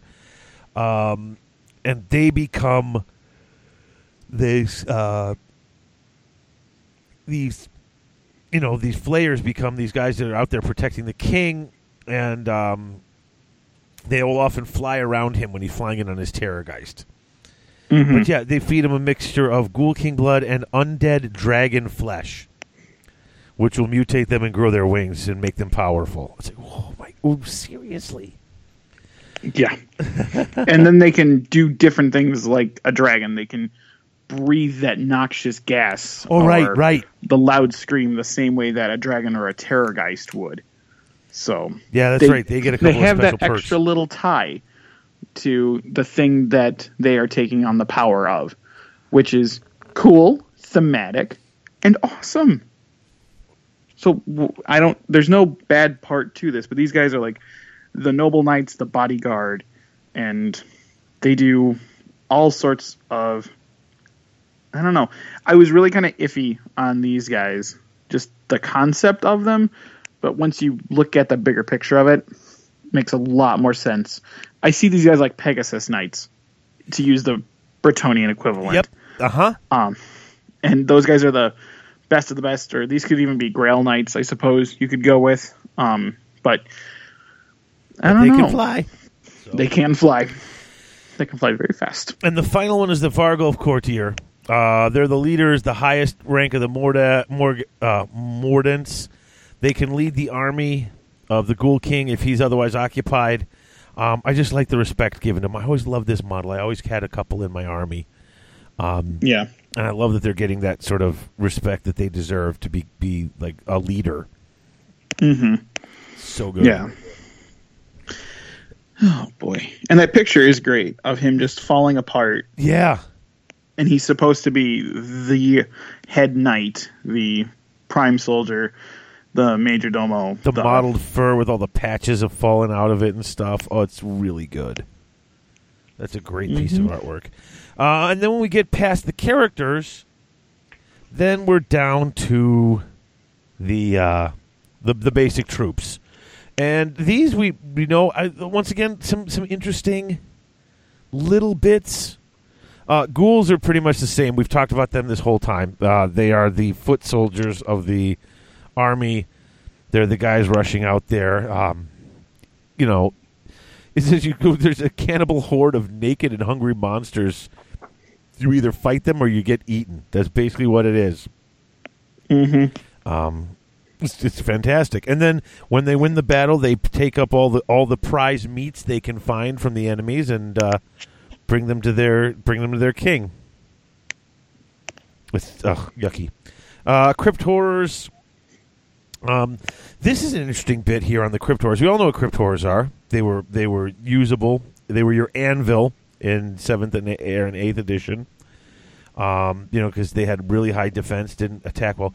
Um, these are the biggest and the strongest ones, and they have grown big and huge on their on their king's blood. Um, but they keep growing. Now, this is why the bones stick out of these things because their bones keep growing, even though because as their bodies mutate, um, the bones don't stop, so they stick through the skin. Um, their fa- their teeth are replaced with fangs, and their and their finger the ends of their fingers, their fingernails fall off as talons start to grow in their place. Um, the abattoir, which we already spoke about, the guy who's in charge of all the the, the crypt horrors. Uh, though the abattoir is a group, um, it says that as, as their bones grow out of their you know from their rib cage areas or from their shoulders, and they grow too large, uh, they go and they cut them down. If they become cumbersome and in the way, these guys will cut down the bones and harvest them as trophies Mm-hmm. to give out to their to their to, so they're, they're they kind of reminds you of the the teeth growing the teeth as the means of income for orcs. The thing that this part reminded me of is the Grail Reliquary. Oh You remember that thing? Yeah, Where yeah, the yeah. pilgrims are carrying around the bones of a fallen Grail Knight? right? That part reminded me more of that because now these are holy artifacts, is what they are. Well, yeah, and they to- turn into trophies to be given to worthy worthy fighters and stuff like that. If you do well, you might be gifted with one of these big pointy bones. Mm-hmm. Oh, wow, you're right. Yeah, the the reliquary. Um, they also claim gifts in battle and shove them into their skin as trophies or use them as weapons. So when you see all those bones sticking through the skin and weird parts, if they kill an enemy who was a particularly tough kill, they might break off a rib or something as a as a trophy and jam it through their skin to, and, and and they picture it as putting on a piece of armor. They picture Or it as putting something in a sack. Yeah, yeah, it's shoving it right through your skin so that it doesn't go anywhere. Could yeah, it's the same as having a backpack, I suppose. But it's your back. It's your back, and you got it's packed. So there you go. Um, yeah, but just the the shaving of the bones and stuff like that. I was like, oh, this is this is getting fascinating. Um, oh, here we go. Crypt flayers, uh, ghouls who have proved themselves.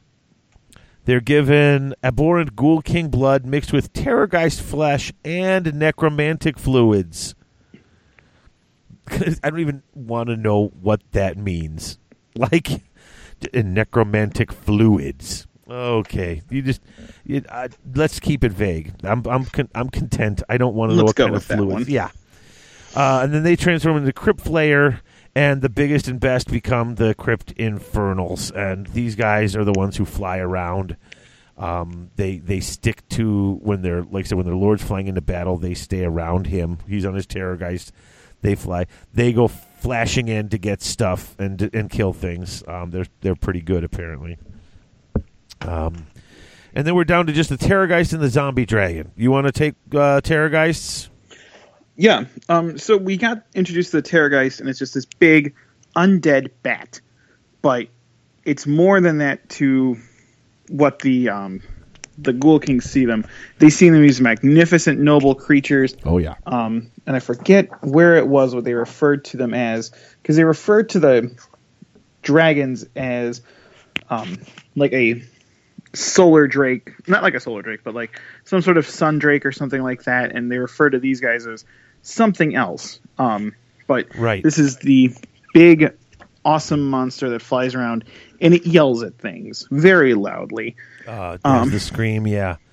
Yeah, and it's also like a home to a bunch of bats. It's infested in and of itself, and it's almost like the bats are When it rests eating, in its cave, it rests in a cave and hangs upside down like a flippin' bat. And then and- the bats live up in him. Yeah, they burrow into him while he's resting, and they yeah they live inside him, which is why when it dies and you had that old rule where it turned into all the swarm of bats. Mm-hmm. That's what's happening. All of those bats break out and take off. Yes. Um, did you do you have anything more? Did you want to talk about with these guys? Um. Well, it's we've been introduced to the concept of the Terrorgeist before, Right. so there's not a whole lot I think really needs to get added to that. Um, and then we move to the zombie dragons. Well, hold on. There were two. There were oh. because there were two things I wanted to point out that I liked when I read this real quick, just really quick.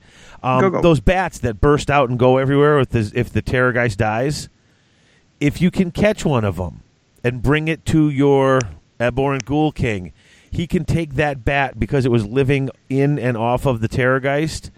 He can feed his blood to these bats that break out if you catch any of them, and they will grow into new terrorgeists hmm. which I think okay, there you go. There's a way to keep the that, that's how they keep the population because apparently terrorgeists were a thing. That was something that I stopped and I had to read it twice. There are no living terrorgeists left in existence.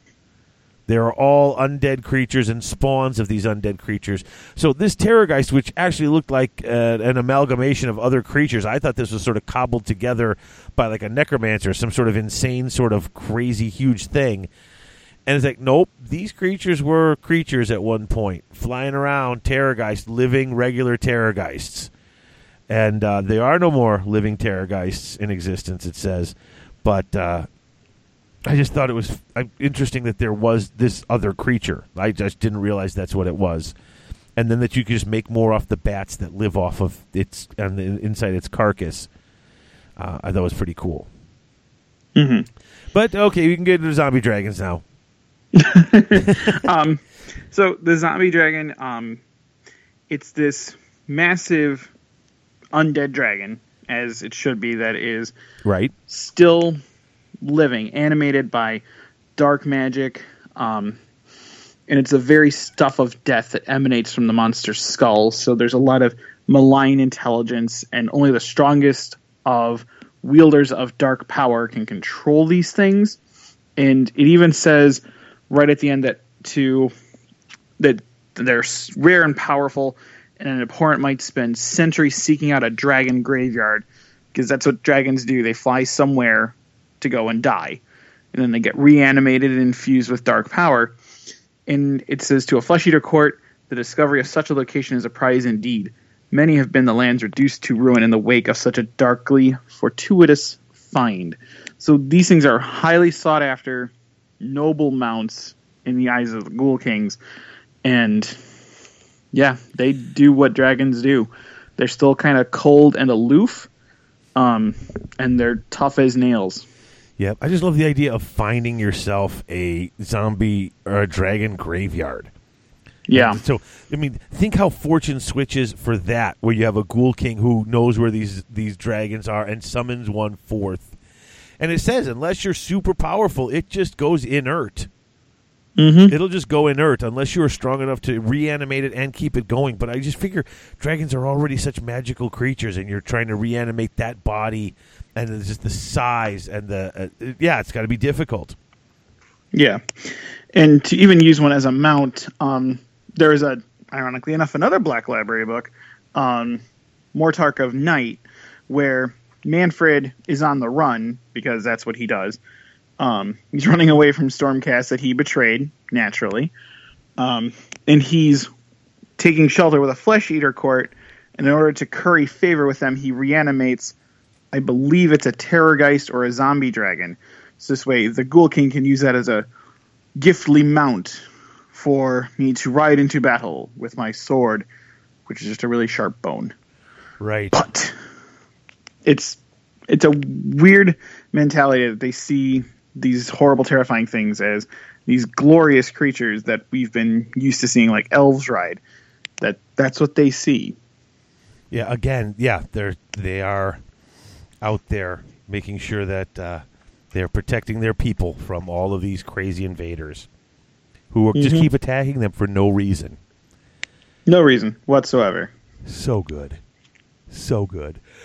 All right. Um, break time. And when we come back, do we want to talk uh, stories and battle plans first, or do we want to do some war scrolls? And then once we've got a little the little handle on the creatures, we'll come back to um, the battle plans and the and the larger battalions. Um, yeah, we can do that. And then there's just one thing I wanted to point out on one of the pages, real quick. Sure, sure. But that's it. All right, cool. Then uh, we'll be back in a minute, and um, we'll keep this going. Uh, this really exciting little bit. Man, this is making me want to go back and rebase all my models. I got to get this done quick because I got to paint more Stormcast. So we got to do this before I get too hooked on this. So we'll be back.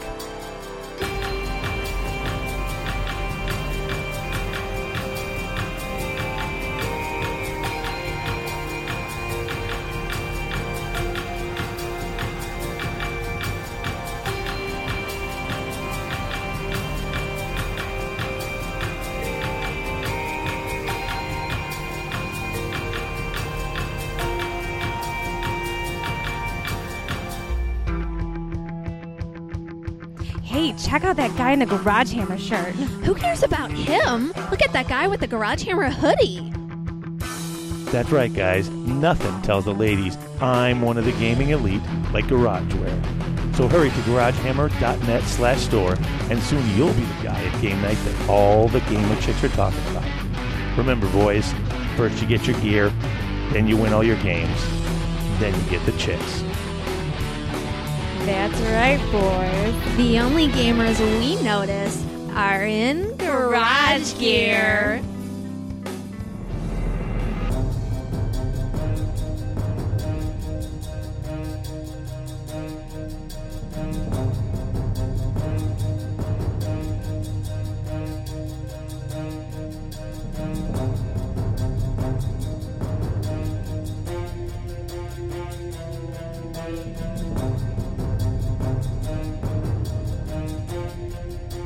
And we are back. That we are. Ah, hi, Alex. Hi, Dave. It's a new day, folks. We're this, this was recorded in two parts over two days here. It's a new day. I'm in a good mood. I got my Stormcast Eternals book. I got to flip through it a little bit this afternoon. Oh, I can't wait to talk about that book. But we're not. We're talking about the Flesh Eater Courts. Uh, let's look at some of these war scrolls. Um, Yeah, and it leads off with the Ghoul King on the Terrorgeist. Um, yes. and it's got a full page picture of this guy and all his rampaging, crazy. I don't know how he's hanging onto this thing's back glory. Um, He's got strong thighs and, and, and those and those hooked toes that go right in there. yeah. Um, so with the Ghoul King, it's a pretty beastly little model. Um, it's got variable move based on wounds. Um, the shriek changed um, from the Terrorgeist. So prior to this, you would roll three dice, and if you beat their bravery, it would do that many mortal wounds. Now it's you roll a dice and you add the number on the table, and for every point you beat their bravery by, it does mortal So- wounds. Well, so that's much harder. I, it looks like because, well, I mean, depending on the unit. Um, so if you start off with no wounds, the death shriek you're adding six, Yeah, and every three wounds done, that number drops by one. So at four wounds, it only adds a five. At seven, it only adds a four. At ten wounds, it only adds a three. Um, yeah, So I mean, the most you can roll, well, you roll between a seven and a twelve on when he's when he's healthy. mm-hmm. So against some of these bravery ten armies, you know, it's it's it's a lost cause. Of course, against things that have low bravery, like grots and stuff, you're already wounding them before you rolled the dice. Yeah. or with something like a Stormcast, it's just a straight die roll Right. um, to see how much you do. So it's tougher to get the oomph out of it compared to what it was. But there's a extra little trick in here with one of its abilities because it heals D3 wounds every hero phase. nice. So it's going to stay up near the top of that tank unless you get double turned and get hit really hard. True. So it's going to be on those higher numbers more consistently, um, but it's still it's still not a bad piece. And then no, I'm not saying it's in- bad. I mean, it never Yeah. did that ton anyway. But you're just saying like, the stuff that has the lowest bravery seems to be the stuff that often is more in hordes. Yeah, so there's a lot of them for these guys to go after. Yeah, so doing five wounds against uh, against Chad's sixty grot unit doesn't matter, whereas doing one wound against a ten unit uh, that's got a higher bravery also it's it's it's not the devastating going to destroy you Yell and scream it was. exactly. Um, so then you move into kind of the meat and the potatoes with this guy. You get his claws, which are pretty basic, a lot of attacks. Um, three to hit, three to wound, um, Rend one damage one. That's always there. It's five free attacks from him. Um, the claws start at four and work down every six wounds. Essentially, he takes he goes from four to three to two. Um, that hit four, wound three, Rend one, damage D three. That's cool. The big kicker on this guy is his mouth, which is substantial for this model. Um, he's got a big mouth. He yells, but he also bites. So he gets three attacks all the time with this profile. Always hitting on four, always hitting on three. Rend two, damage D6, and if he rolls a six to wound, he does an automatic six mortal wounds instead of normal damage Oh, So- nice. this guy can take huge chunks out of big, tough tanks or get through armor really well. And like the dragons have a stat line like that too on their bites, but theirs changes. This guy's does not change in the least. So you'll always have that regardless of how much damage you've taken, which is a big advantage for these guys. Um, and then like we talked about in the fluff section, when these things die and explode, um, all these bats come flying out of it. Um, and any unit within three inches of it when it dies takes D3 mortal wounds from the bats flying out and going crazy. So even if it blows up, it's still going to do damage on the way out, which is always a nice thing. Um, and then he's a wizard too. So he gets the two base spells. He can cast one and dispel one, but his spell is Unholy Vitality, so he gets to pick a unit of flesh eaters within 18 inches on a five. They get to ignore a wound or a mortal wound on a save of a five or a six. So the rest of the army, when we get into it, only has a five or a six save to begin with. This gives them a little extra staying power, which is pretty cool. Yeah, absolutely. And then the command abilities on all of the Ghoul Kings are not like make a unit better or anything like that. It's mustering more troops and summoning more of their army. So for the one on the Terrorgeist, it's Summon Royal Guard, where he gets to set up a new unit of three Crypt Horrors or Flayers within three inches of any battlefield edge and more than nine inches away from the enemy.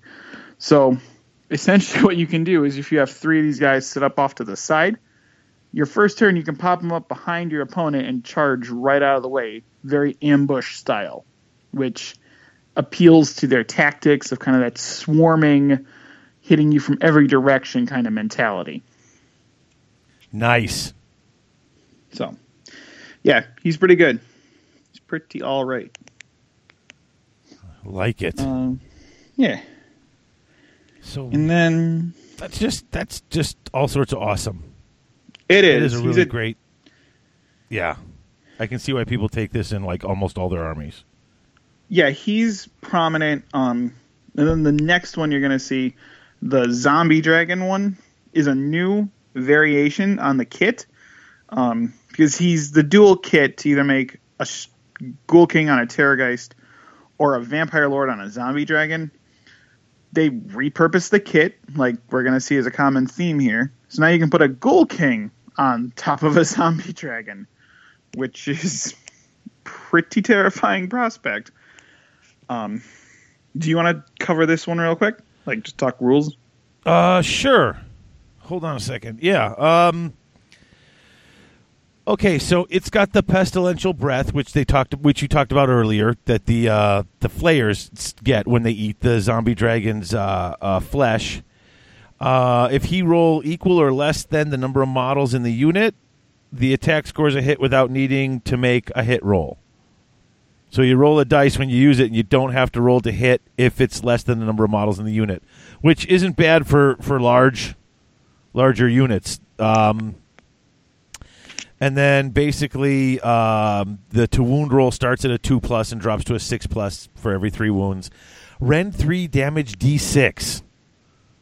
So it can do it can do something really great. Um, and like I said, the, it's basically just pictured. It's it's putting out a uh, a huge. Uh, you know, a, like a big gaseous breath thing. So the more things there are around him, the more chances stuff's getting hit.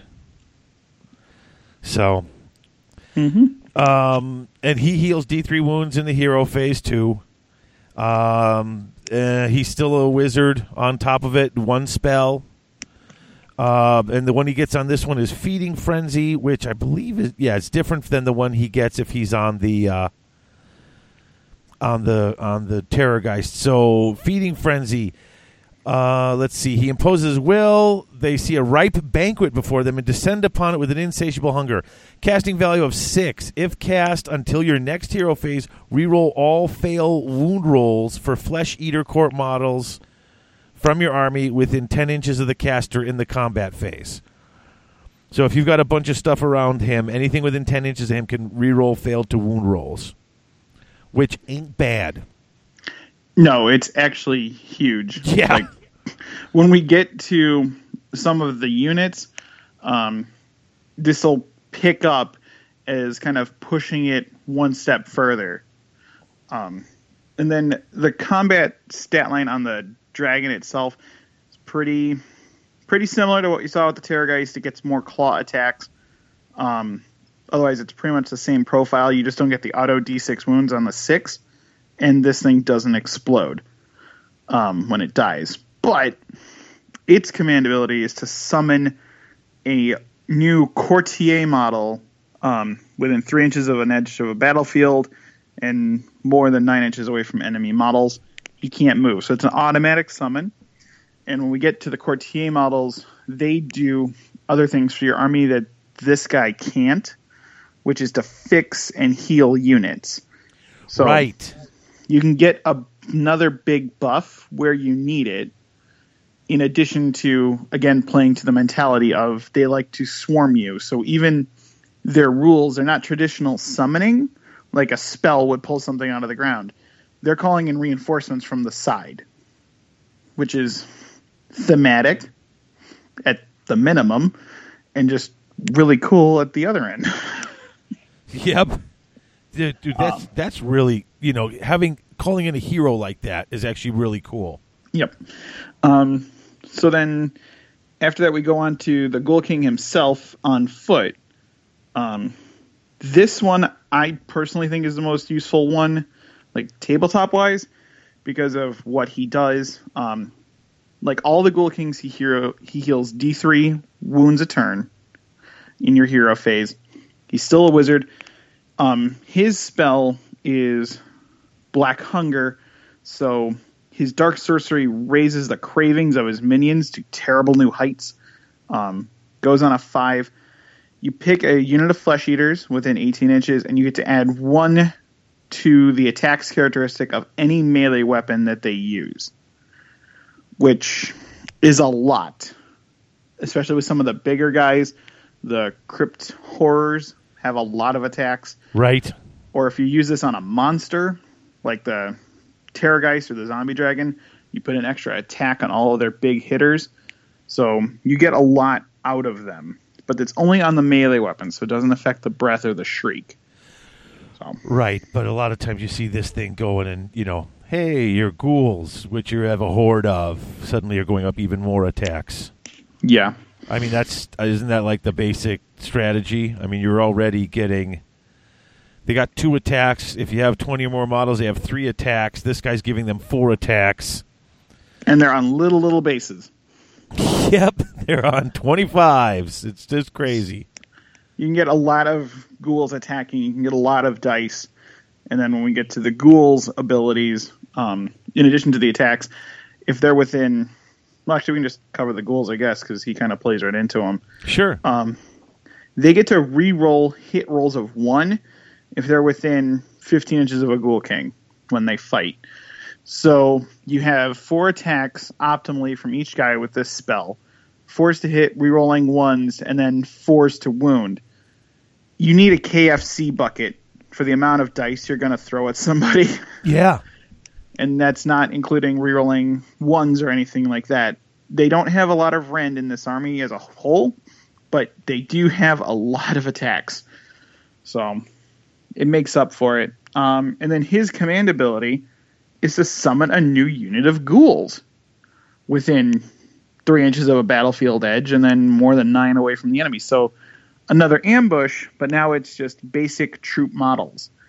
So he's calling more out of the ground, calling more out of the caves that they're hiding to come and fight for him, Yep. which is like we've been talking about. This is their thing. Yeah, and then before we get to the Varghulf, let's skip him again one time and go to the Crypt Ghast Courtier.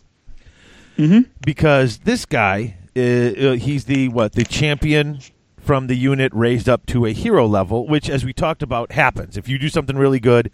Yeah, the crypt, the Ghoul King will feed you more of his blood, and you will basically become su- uber, uber ghoul or uber whatever, and be raised up to hero status. Um, so this guy's um, he's basically got one better save and four wounds uh, than a regular ghouls. Um, he's got a club with three attacks, threes by threes, one damage, and his claws two attacks, fours by threes, one damage. Now, what's awesome about this guy, uh, he's got two things. First of all, uh, muster men at arms. In each hero phase, roll six dice.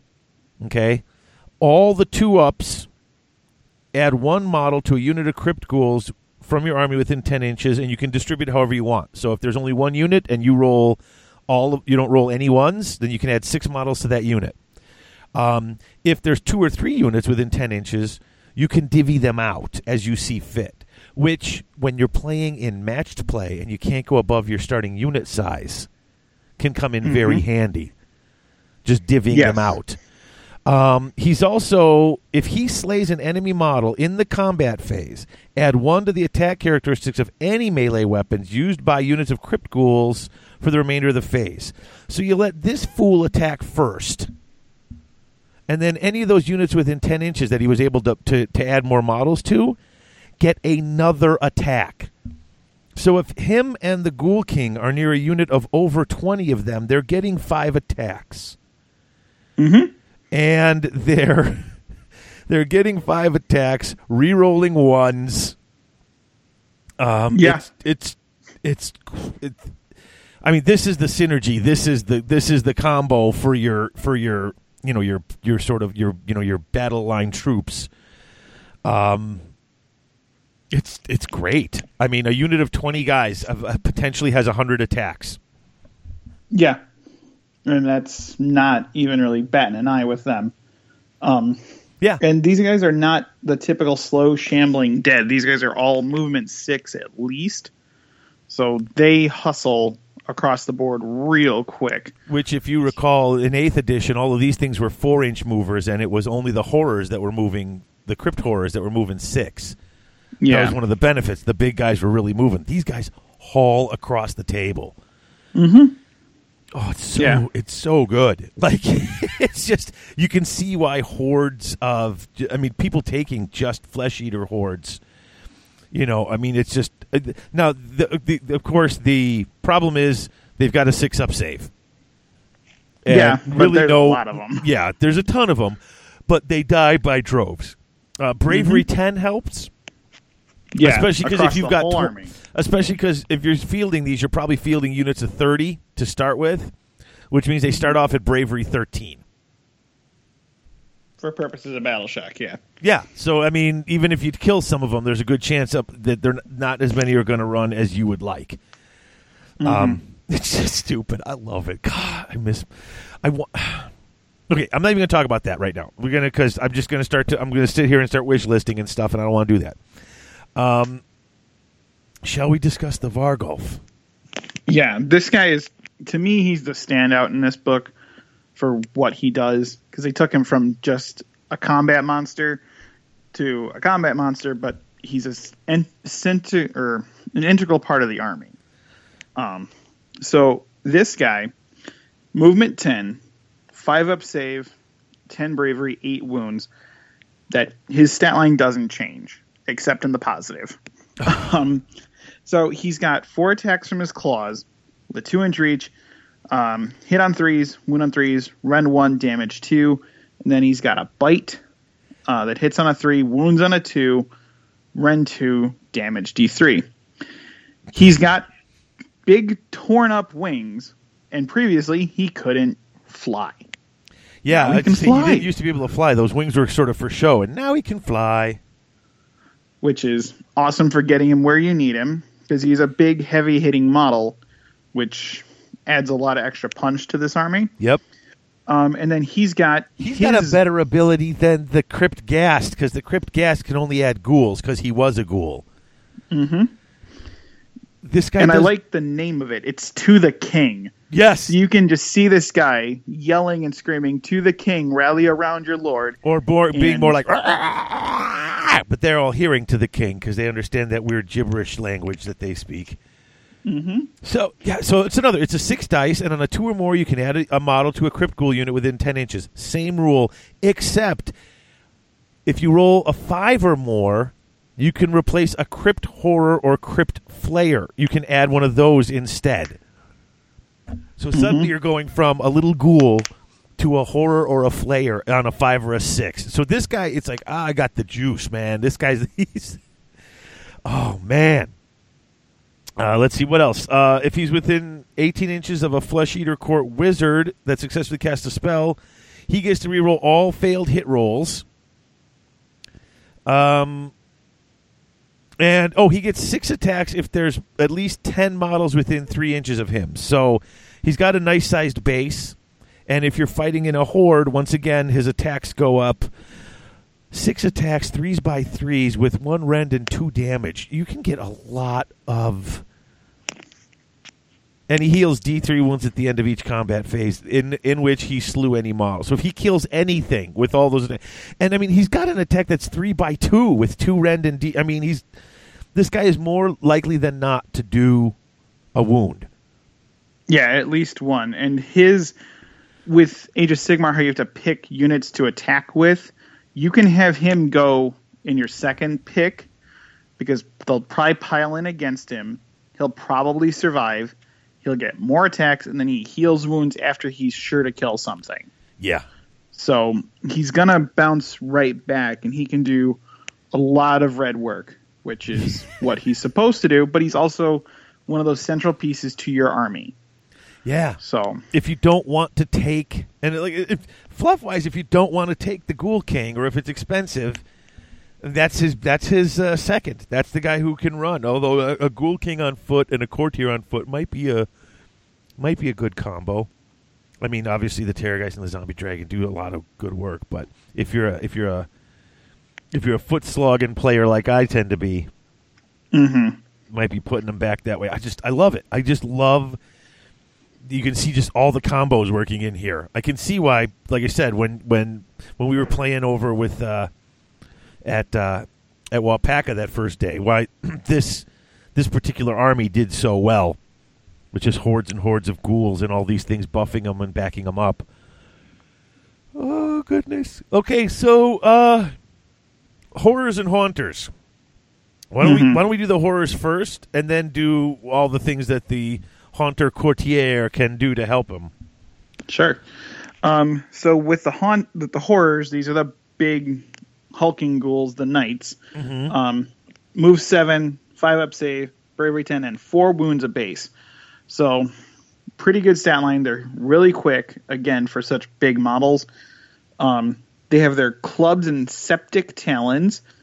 So there's three attacks a base, Fours hitting on by fours, threes. Yeah. And then damage two with no rend. So that's the only kind of letdown that these guys have. But um, you get an additional attack out of the champ. They have warrior elite. So anytime they roll a six to wound, that wound will do three damage instead of two if it gets through. So these guys hit harder even if there's no rend to it. So you got to separate out your sixes, but that's fine. Yeah. Um, and then with a lot of the spells where they get to reroll fail to wound rolls or add plus one to their wound rolls, these guys suddenly get much better. Again, the synergy piece. They heal a wound in each of their hero phases. Um, so extra little pip on there. And then their big ability is Chosen of the King. So if they're within 15 inches of a Ghoul King, they get to re-roll failed to hit rolls. Yeah, not just failed, uh, not, not just the ones like the ghouls. This is all of them. Yeah, and there's a lot of attacks, and if you can combo it up with Black Hunger, they get four attacks, which is a lot. And there's another piece we're going to talk about after we get through this whole book that will take this book to that next little pip. Um, And But- that's from the Death Alliance, right? The Death that's Grand from the Alliance. Death Alliance. Yep. Um, so that's the horrors. So big hulking guys hit really hard. Then, then you, get, the the haunter, courtier. Yeah. yeah. So they got one better. What they got two more wounds and one better save. Um, and then they've got the club uh, does the same as thing. Three attacks, fours by threes, three damage off the bat though, not two damage. Hopefully making three. They just do 3 damage, uh, and their talons have two attacks, fours by threes, one damage. So five attacks total coming out of these guys. Uh, they heal one wound in the hero phase, just like the Crypt Horrors do. All horrors heal one wound in the hero phase. Reroll fail to hit rolls chosen of the king, just like the Crypt Horrors. Their bonus is the muster the king's chosen. That basically they're the, they're pretty much the same as the Crypt Horrors, except they don't have Warrior Elite because they don't need it. They're already doing three damage. Um, Muster King's Chosen is their big bonus. Roll six dice. Each roll of five or more. Add a crypt. Add a model to a unit of Crypt Horrors within ten inches. So it's the same thing that the ghouls have, except, or uh, actually, it's the Varghulf's ability of the fives to add ghouls. Except uh, that's all he does. On fives, he adds ghouls. So on six dice, he got an odds to add one or two crypt horrors to any units within within ten inches. That's this is just it. I mean, uh, granted, it's it's all it's all dependent on dice, so it could be great or it could be nothing. But the potential here is just, oh, I love it. You know, I mean, you know, I love playing my my grow my zombie grow list, and there isn't a there isn't a, a battle tome for special, you know, specially for playing those lists. We just have this one, but this is so good. I like this so Yeah. much. And it's a different style of grow. It's not spells. This is calling reinforcements with a summoning type mechanic. Right. So it fits the nature of their army without not detracting from what we would expect from a typical undead army. Yeah. So it's a good combination. It's Well, plus you of- can't just grow them because they're Mm-hmm. not dead. Like it's not they're not that type of undead. Like you said, you can't summon them per se. Um, if like magically summon them out of the ground, you can call put out the call, and if they hear you, they can come running. And I know it's a it's a small difference, but as a as a you know as a um, as a story stinker, it's it's a cool difference. And it's, enough of a difference. Yeah. yeah. So let's see. Let's move on to the flayers. Yeah. Now this is the new kit. These are essentially crypt horrors with Varghulf wings. Yep. Um, so they move 12, um, which is big. They do fly, obviously, because they got wings. Um, the save a five up, four wounds apiece. Um, they have a fearsome battle cry, which is kind of like a small terrorgeist scream. So they pick a unit within 10 inches to yell at and roll a dice for each one of them that's in range. And if they and then they add one to the results on the dice, and for every point they beat the unit they're screaming at's bravery by, they deal a mortal wound. So it's not a lot. It's not going to be like a Terrorgeist volume, but it's every little bit helps. Yeah. Especially, Well, if you've got a unit of three and you get off a couple of good rolls, you could do a bunch. I Yeah. mean, for, you know, if it's th- they suffer mortal wounds equal to the difference. I mean, you're only it's. I mean, it's two through seven, so it's not like you're going to be wiping out anything. I mean, if you've got a, in fact, if you have a seven or higher bravery, th- th- this role is useless. yeah. But if you don't, this can these guys can go through swaths of troops like a 60 man grot unit is only bravery 4, maybe 5. So these guys each can knock down And that's the thing; 2 they're or not 3 a turn. they're each. not terrorgeists. You know, they're not scaring everything on the field. They're much smaller, but against smaller enemies, they can. These things are terrifying. yeah, they can throw in. They can scare the heck out of them too. Um, well, well written. I like. The, I like. I like how the rules, not just are written, but how they all, like they don't even not even just the, how they complement each other, but how they work together. These guys ate Terrorgeist meat to get their wings and stuff, so they have a, a very very small version of the Terrorgeist ability. And let's face it, they it should be smaller. They're not as scary as a giant Terrorgeist, and the rules reflect the fluff. It's one of the coolest things about the what GW's been doing in the past year is the rules really tend to reflect the fluff, and it does so so well in this book. It just it's blowing my mind. Uh, like I said, coming back to it six seven months later, not really having played it too much because I just it, I'm like, oh, it doesn't have all the zombies in it that I like to play, um, and I'm p- busy messing around with the Stormcast. It's making me want to go back and maybe get some of these and make some flayers and, and, and fill up the rest of this army and maybe do something with it. It's just Yeah. it's, it's really fun. Mm-hmm. Yeah, and then their claws in combat: four to hit, four to wound, uh, Three to four wound. attack, oh, four hit, three to wound, four attacks, Rend one, damage one. So this is your base source of Rend. They don't hit as hard as the Crypt Horrors, but they do have a lot. They have more attacks with the Rend, and if they roll a six to hit, They, they mortal wound instead. mortal wound. So they have a way to punch through armor.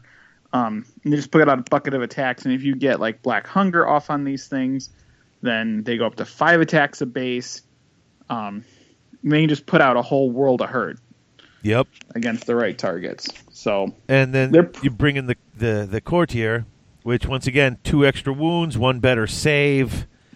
Uh, still got the skewering strike. I think it's the same, except now now the courtier, you know, the character model, he does two mortal wounds on a 6 uh, to hit, which is the same thing that the retributors do. Yeah, So that that's no joke. This this I mean he's a hero character and they're just you know line characters, but that's still that's pretty good. Uh, his other ability with muster royal guard, uh, and it's the same thing. Um, it, that's the you know roll six dice, fives or better, adds a model back to a unit of crypt flayers within ten inches. Um, once again, it's consistent. So he does have a breath weapon. He has fetid Yeah. breath because oh, weren't these the they Oh, eat the dragon flesh. that's right. If you're a flayer who proves himself worthy, there's really nowhere to go. You've already eaten Terrorgeist bu- uh, uh, flesh to get to here. So then you get to eat dragon fle- flesh. Nine inch breath attack. A single attack, fours by threes, one rend, damage D3. Not bad. no, not at all. Um, much easier to. It seems much easier to do damage. This can do damage to any unit, whereas Yes. the whereas the regular flayers can only do that sort of damage with their battle cry to low low bravery units.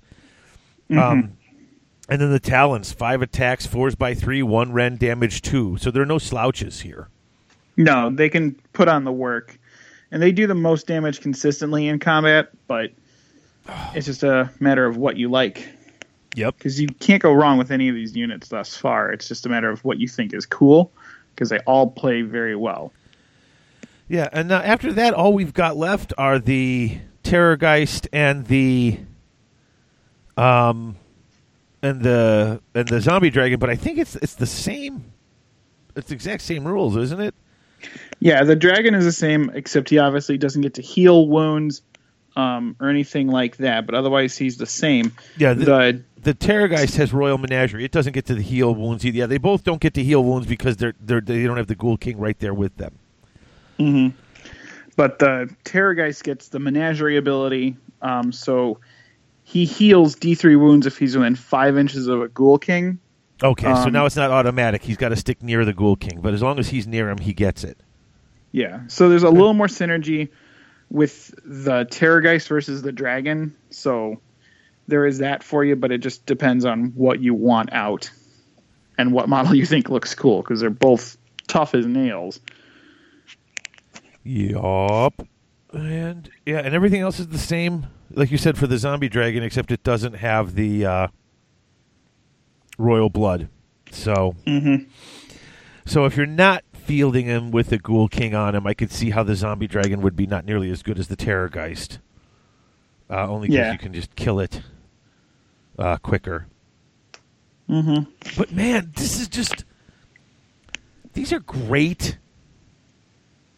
I mean, it's it's funny because they've actually only got, you know, this isn't that you know, not, the synergies are way better. But if you look at this, uh, um, let's see, you've got two Ghoul Kings on mounts, one Ghoul King on foot. That's three characters. Varghulf is four. Ghast Courtier, Haunter Courtier, Infernal Courtier. That makes seven. So 7 mm-hmm. character models, and then you've got ghouls, horrors, and flayers. Three troop models. This this book is not that different from the Fyreslayer book Or the Bonesplitterz. or the Bonesplitterz. Exactly. But the now Bonesplitterz has a lot of synergy too. This, this is where the Fyreslayer sort of didn't quite get. I mean, they have some synergy, but it's nothing like this. This is No. this is just you know I- I guess I guess I freak out about it because I, I mean you don't hear about these guys winning tournaments with this stuff, and I, I, in fact all I've heard lately on the internet is people complaining about how you know death is just not you know death is getting nerfed and death is not so good, especially if you take away the Tomb King stuff. But this, I mean. If, if this if you like to play grow lists like I used to, I look at this and was like, oh, I'm home. Yeah, and I I genuinely disagree with the effectiveness of Death Armies sans Tomb Kings. Um, but these guys, especially when you add in the extra death abilities to get Red Fury. Okay, so for every every time I do damage, if I roll under the amount of damage I did, I get to pile an attack again. Okay, by the way, I'm on a Terrorgeist, so let's do that again. Or everybody within 10 inches of a hero gets a six up ignore a wound save. So these guys are much tougher than yeah, and you're gonna you're gonna play a bunch of the heroes. Oh yeah, and you're gonna play with at least one of these battalions. But I think the big thing that got me is that this is an entirely new concept of army out of three plastic kits, and you get out of three boxes, seven different characters, three different units, or five different units if you want to include the dragon and the terrorgeist separate. So you get essentially twelve different units out of three boxes. Okay, yeah, because it's the well. Okay, yeah. Look, is that is that is it that few? So you got the dragon slash terrorgeist box, which has the Ghoul King in it. right? So that's one box. Then you've got get the, the- Varghulf. Oh, okay, four kits. I forgot him. The Varghulf is its own. Um, Ghouls is the third box. And you get the ghast out of that the one. ghast out of that one, and then yeah, because the horror, the haunter's just a big horror. The flayer is the horror with the different wings. Oh, so that's that's the fourth box, Yeah. and they're all existing boxes, but you've got new things because now the ghouls can ride the zombie dragons, and they've made up two. Well, they basically, I mean, they made up one new kit out of that d- dual kit, and then split those into hero level and grunt. Yeah, four boxes. You've got a whole new way to play your army. Mm-hmm. And it is Very different. This is get into. very different than what the ghouls were back when we were playing in seventh and eighth. It's very Yeah. different. I mean, they used to have a ton of attacks, and they were good. They were good to use because they had. They had, in fact, they're out, in fact they're even more different because remember the ghouls were the ones that had really good defense. Yeah, and they were really tough, and they, They, had, poison. poison. They didn't have good attacks, but their toughness was high, and they had the poison. But their attacks themselves were crummy, so you were relying on the poison. But they were really. These guys aren't really tough. I mean, they're tough because of the the bonus and stuff, but they're pretty much a five up or a six up save for a lot of this stuff. Mhm. Um, and then you need to once again, yeah, bring in your allegiance abilities. Yeah, on, you know, so they get a six up ward on top of their five up save, and others. Yeah, it's just, I love it. I do. I love it. And then even the, even the uh, Warscroll battalions, which may not be great as far as, you know, playing them in competition. They they they add those little bonuses, which if you're playing, especially in fluff games, um, so good. Yeah, they take the basic troops and add a thematic element to them, especially when we get to the Ghoul Patrol or the King's Ghouls. It changes that one kit to either be the sneakers or to be the loyal, devout men at arms. So it just it adds variety and does new things with an existing kit that is more than just what it is. So you get a lot of mileage out of everything in this book. Yeah, I mean, even the attendants at court. If you like to throw in the the haunters, hmm you know, you get a haunter courtier and two units of crypt horrors, which of course you're going to have. You might, I mean, unless you're just going total ghoul heavy, that's easy to get. And Oh, uh, yeah. What does it do? You don't have to be within 15 inches of a ghoul king to reroll failed hit rolls. It just automatically happens. And if they are within 10 inches, um, the if the ghoul king is within 10 inches of the courtier, he can use two command abilities, and including using the same one twice. Oh, you mean that? Isn't that that ability that allows him to give? Uh, it's summon new troops.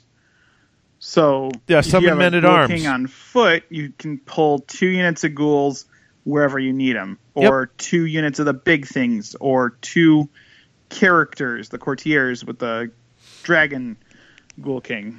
Or you can do two inspiring presences if you know your guys are going to go in and get beat up for a little bit. yeah, the two or the yeah or the mystic shields. Well, that's a spell. Oh, that's a spell, right? That's sorry. What am I talking about? It's Oh, okay. I was I was look I just I looked down and said, "Oh wait," but no, no, that's not right. I'm an idiot. No, Um, no. And that's just and that's just the attendance at court. I mean, that's that's just a courtier and two units of horrors, which I loved playing my horrors. I loved playing my horrors all the time. So to have those guys there, I'm like, oh yeah, I'm all about that. You know what I'm saying? and it's a prominent part of the army, and it makes them different Mm-hmm. and does new things with them. Um, the. Considering that the Haunter Courtier is 120 points, a Yeah. unit of horrors, three horrors, 140. So you're looking at 280. So about 400 points for that for that base, and, then, the battalion. and then the battalion uh, is 100. So it's about 500 points. So I don't know if the extra 100 is necessarily worth them, but I mean, always re-rolling to hit rolls, no matter where you are. Yeah, if you put a pack of six of the horrors in that, that's what nineteen attacks, Mhm. rolling fours to hit, threes to wound, with the sixes doing three damage a piece if they get through. That's a lot of dice. Yeah. That is not a lot to be sneezed at. And it's like, well, but the courtier has to be within ten inches of the ghoul king for him to use two two things. Who cares? They don't all have to be near each other No, this because the, the, doesn't the horrors can run. Yeah, the horrors, the, the two units of horrors can run in and get stuck in, and the courtier can stick near his king. He's directing those guys while sticking near his king. It's it's Mm-hmm. it, it it works. I'm just because at first I read that and said. Wait a minute. The whole bonus is they don't have to be near him, but then this guy's got to be near him. But that's only the one model. The rest of them can go where they want. Hmm. Um, yeah. Oh, and then the Dead Watch. That's the the fl- three units of flayers with their courtier. Oh, I can uh, pile in and attack during the hero phase. Wait, what? That's. I take that. Yeah, and this does not require any sort of distance. It doesn't require any sort of ability. It just does. In your hero phase, you can make a pile and move and attack with the unit as if it were the combat phase. Okay, works. So that's another free, however many attacks times four. There's a lot of attacks just out of that, and that doesn't require a lot. Um, the standout for me is the Ghoul Patrol. Oh yeah, Um, I was which I was saving that one. Go for it. Oh, it's so good. So it's a ghast courtier, um, and three units of crypt ghouls. So this is going to hit your battle line immediately if you're playing match play. Um, so essentially, what you do is you take the units in the ghoul patrol. You can s- place on one side, and then they come up anywhere within six inches of a battle of an edge of the battlefield, and more than nine inches away from any enemy model, and that's their move. So Right. these guys are your ambushers. They're the ones that are the rangers moving around on patrol.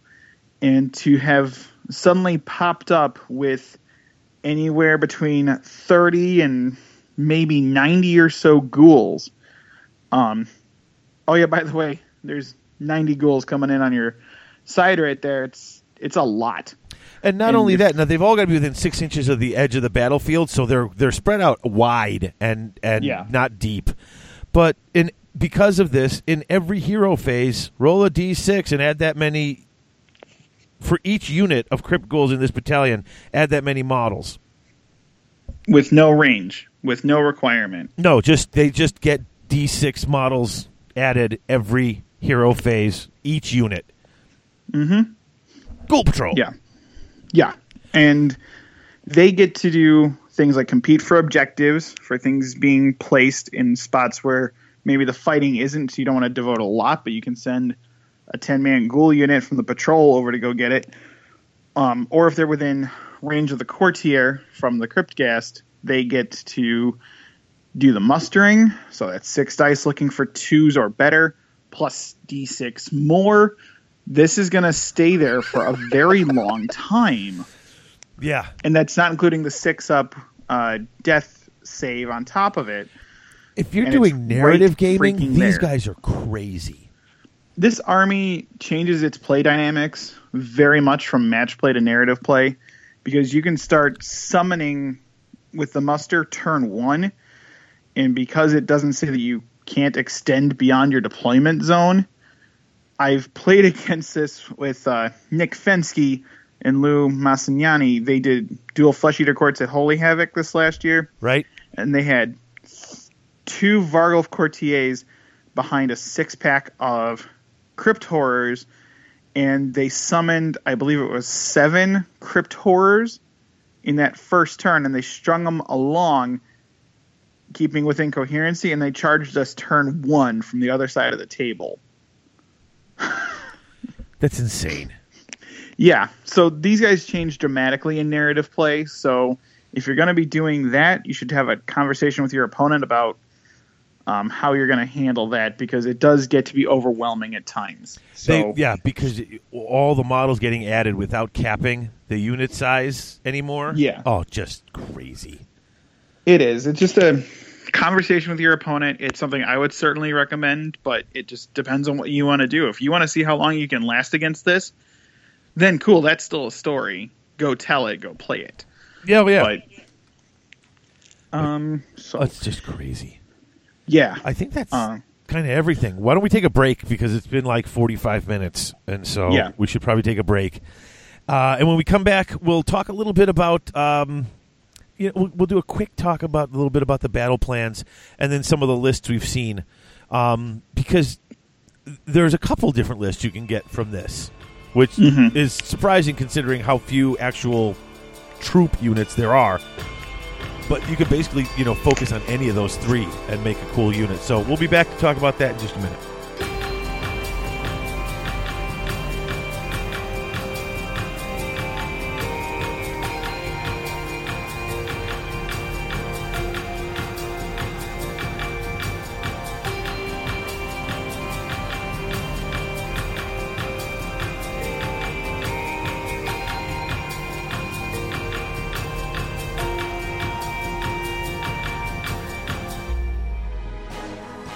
Unique Gifts and Games in Grayslake, Illinois is the one stop shop for all your gaming needs. They carry anything your favorite gamer may want board games, collectible card games, miniature based games, and all your hobby gaming supplies are there, as well as books, charms, incense, crystals, and other unique gifts. UGG has it all. Come into the store and ask about their frequent buyers program, or check out their gaming and events calendars in store or online. From Tuesday night Warmachine and Thursday board game night to Friday night Magic, there's always something going on at Unique Gifts and Games in Grayslake. Check them out on the web at uniquegg.com.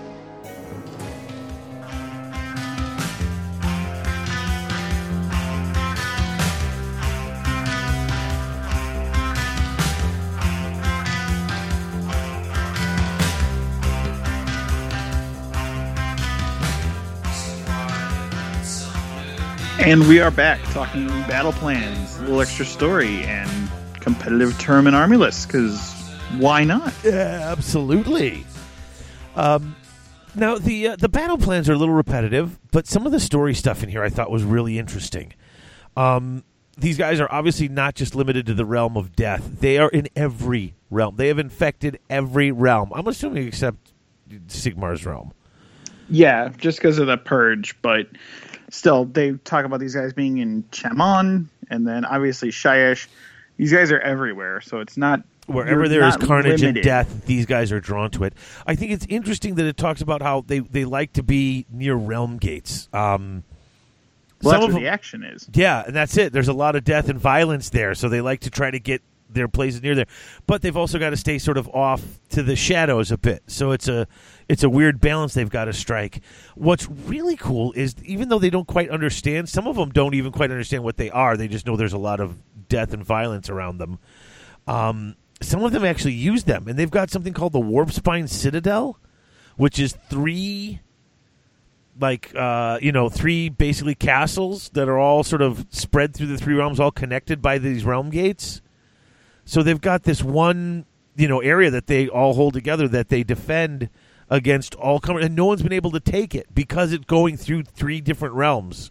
So whenever you try to take one part, they just come swarming in to defend from the other two. Mm-hmm. Um, that's kind of crazy. They also talk about um, how they see themselves as lords protecting their people from the hordes and the crazy things that keep trying to destroy them, which is just so funny. It's just like I said, I can't get over this this idea that they see every normal, quote unquote, normal group as barbarians or monsters or some things trying to, to you know, and they're they are the last bastion bastion of hope in these areas. Um, and the final thing that was just in the fluff before some of the battle plans was this this whole issue with Nagash chasing them around, um, and uh, you know he can't control them, but he's trying desperately to. And some of some have obviously offered fealty to him, but the ones that haven't, he really is trying to get a hold of. In fact, there's one specifically that is so close to the realm gate that he knows if he can get control of them and and start guiding and getting them to do his will, he'll get that realm gate under his control as well. So it's just like they are they are a hot mess, and they are making trouble for everybody, even their own. You know, Mm-hmm. you know it's which is great. I love that they're trouble even for Nagash. Like it's like oh these guys, yeah they're good, but yo, what a pain. I you know Yeah, and in this section, there's a definitive picture out of this army book that yep tells the whole story. Uh, page 47, I believe it's a picture of a sword, and it's this fancy rapier, golden, perfect, and the shadow it casts is a bone. that's what they're seeing, and but the sun and the shadow isn't going to lie. No, That's a bone stuck in the ground, but they think it's a sword. yeah, it's the that I think is the most iconic image out of this whole book. I have to agree. Um, that's why I know some people will be like, "You're just talking about a picture of a sword that's actually a bone," but there's more to it. That is the definitive nature of this army is to see things in a different way, and there is an actual visual presentation of it, yeah, which is No, it's really cool. see- it catches Yeah. everybody's eye. I think who looks through this. I've heard so many people when were, were talking about this book. Did you see that picture with the sword with the bone shadow? Yep. Yeah, it's it's so hard not to notice it, and just to you, that one deserves special praise, at least from me, from Media Games Workshop for doing that, because they don't need to picture like the ghouls in like armor or anything like that, or anything that dramatic and weird looking, but something this simple speaks volumes. Exactly. And in fact, it's really the only way you can do it because you can't even picture ghouls looking like ghouls in armor because they don't see themselves as ghouls in armor. They see themselves as, I mean, it would be basically pictures of Bretonnians and Empire Knights and stuff like that. Yeah, and Uh, if they see ghouls that they are fighting, then who's really who in the picture? Right. Exactly. Then you're just that. Then it doesn't matter. Yeah, it doesn't. This picture sums it up because you've got the object as we see it, and the object casting a shadow as it actually is. It's just it's perfect. It really is. Mhm. Um, now there's three battle plans in here, and the first two are basically the same battle plan, uh, just with different setups. And it's, hey, I'm here and I'm being attacked on all sides by ghouls, and I have to get out, and there's exit points on the board. Um, they're fun. The only thing that really stuck out to me when I read the two of these, though, because even the stories, they wandered in, they got ambushed, they died. Stormcast and a unit of uh, you know the Khorne Blood, you know Chaos Lord. So good guys and bad guys alike are getting slaughtered by ambushes from the Flesh Eater courts. Um, one thing really stuck out to me though, and it's that first story, the Corpse Orchards. Mm-hmm. Um, and they go in, and this guy Voldir sees himself as uh, like a prison warden, you know, or they're in the land of Voldir. And this guy Marrowthirst sees himself as a prison warden, and there's a realm gate there, and these are you know his soldiers bring him prisoners, which he keeps putting into this place, which is obviously all these bodies. Um, what gets cool is you know the whole fight starts and and the, there's just thousands of ghouls and the and the stormcast have a couple hundred of them and they're just they're getting it's a war of attrition and they're just losing through sheer numbers. Uh, and you get to this final battle, and Marrowthirst, who is this ghoul king, calls out the Lord-Celestant Yurvesh, and they're getting into this fight, and he's doing okay against it. And the Ghoul King is fast; like he was surprised how fast he was, and he's fighting him, and he's having trouble. And it gets to a crucial moment, and this is the coolest part. He gets right up next to him in this crucial moment. He gets under his swing, and then gets up close to attack him, and he looks at him, and he sees Marrowthirst through the madness. Like he's fighting against him. He's a normal, you know, Stormcast. He's doing his gig, and he is infected by the madness. Mm-hmm. Like even he, yeah, and and and that and that stops him for a second. He stops like, "Oh my god, he's beautiful." Like he's one- like, "What is?" Go-? And it it confuses him just long enough that Marrowthirst is able to spear him, like you know, put a put a claw right into him and, and kill him Mm-hmm. through the distraction. I just think the fact, like you hear about, okay, if if you're crazy, the madness gets you, and if you're even if you're not crazy, the madness will slowly get you if you're this close. But I would think that would be over time. Here, even a stormcast, if someone as pure as we picture them as the stormcast riding in, he gets close enough in the middle of a fight, and he sees him that way. Like the madness is that strong Mm-hmm. that even someone who is just not even a, a candidate for this type of thing gets too close and it affects him. I was just like, oh, that's that's really awesome. Yeah, and it shows that. I mean, like people have always, I think, have hinted like the corruptibility of Stormcast because again they compare them to Space Marines, but they're not Space Marines. So let's just stop there. But it just this is the kind of magic and aura that they radiate, and this is it's infectious. And again, it becomes just who they are and it affects everything around them. And this is just a most visceral example of it that even the most pure can be twisted. Absolutely. It's it's the one thing in these three stories that I took from the stories that stood out to me.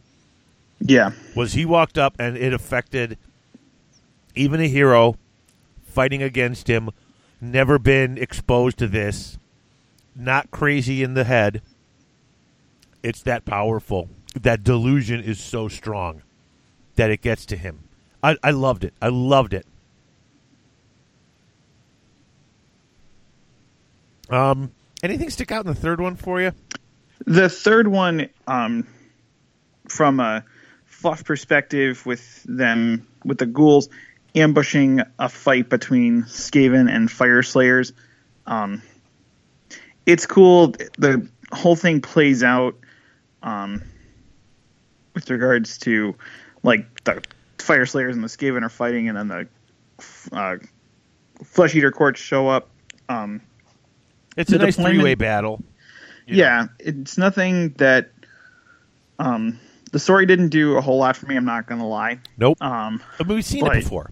Yeah, and we've seen two smaller examples previous to this, but it's a cool way to do a three-player game, even if you're not using flesh eaters or Skaven Sure. or whatever. So I don't know. I didn't get a whole lot out of this one. Um, it's a cool, it's a cool battle plan, cool setup. The story was a little um, meh for me, but it's still a good thing to have in here. But again, it's the concept of ambush or defending a hold. Right. Um, so I think it's a little bit of repetition there, but that's and the first two. I mean, you can do these with any armies. You don't have to do them with the with the you know with the with the flesh eater courts. Now, the one nice thing about it is the rules do talk about in some of these uh, replacing units that get killed. So if you do use flesh eater courts, I mean, you don't have to use them, but I think story wise, narrative wise, for these battle plans, the idea of the constant replenishment is key. I think that's part of what was thought about when the battle plan was written. The fact that you're constantly adding more models to it while you're fighting it, and then if you kill it, it's going to come back off the board edge because they just don't stop coming. I mean, mm-hmm. literally, the first battle plan, you're in the center, they're coming from the edges, you're trying to get off the board, and they just keep coming. And if you don't get X amount of guys out of here to safety, that's that's that's that's the that's the game is getting them out to safety because you can't win because these things are just gonna keep coming. Which story wise, I love. Um, yeah. So it's it's really good. Um, but yeah, this last one, uh, not as much. Didn't didn't stick out as much. Right. I think that's everything. Did we hit everything? Yeah. So you want to talk a little? uh You want to talk a The little? list building. Yeah. Yeah. Um, so this book, um, I don't know if it's just because my exposure to it has been more so, um, but Tom McClure, Let's talk about McClure's list because it's good. it's good and he keeps trying new things, but it's basically the same thing. And I'm just going to put this very mildly. There's a lot of them. Um, he puts down anywhere between 60 and 90 ghouls, and that's just the ghouls. Yep. plus all of the horrors, plus all of the big things.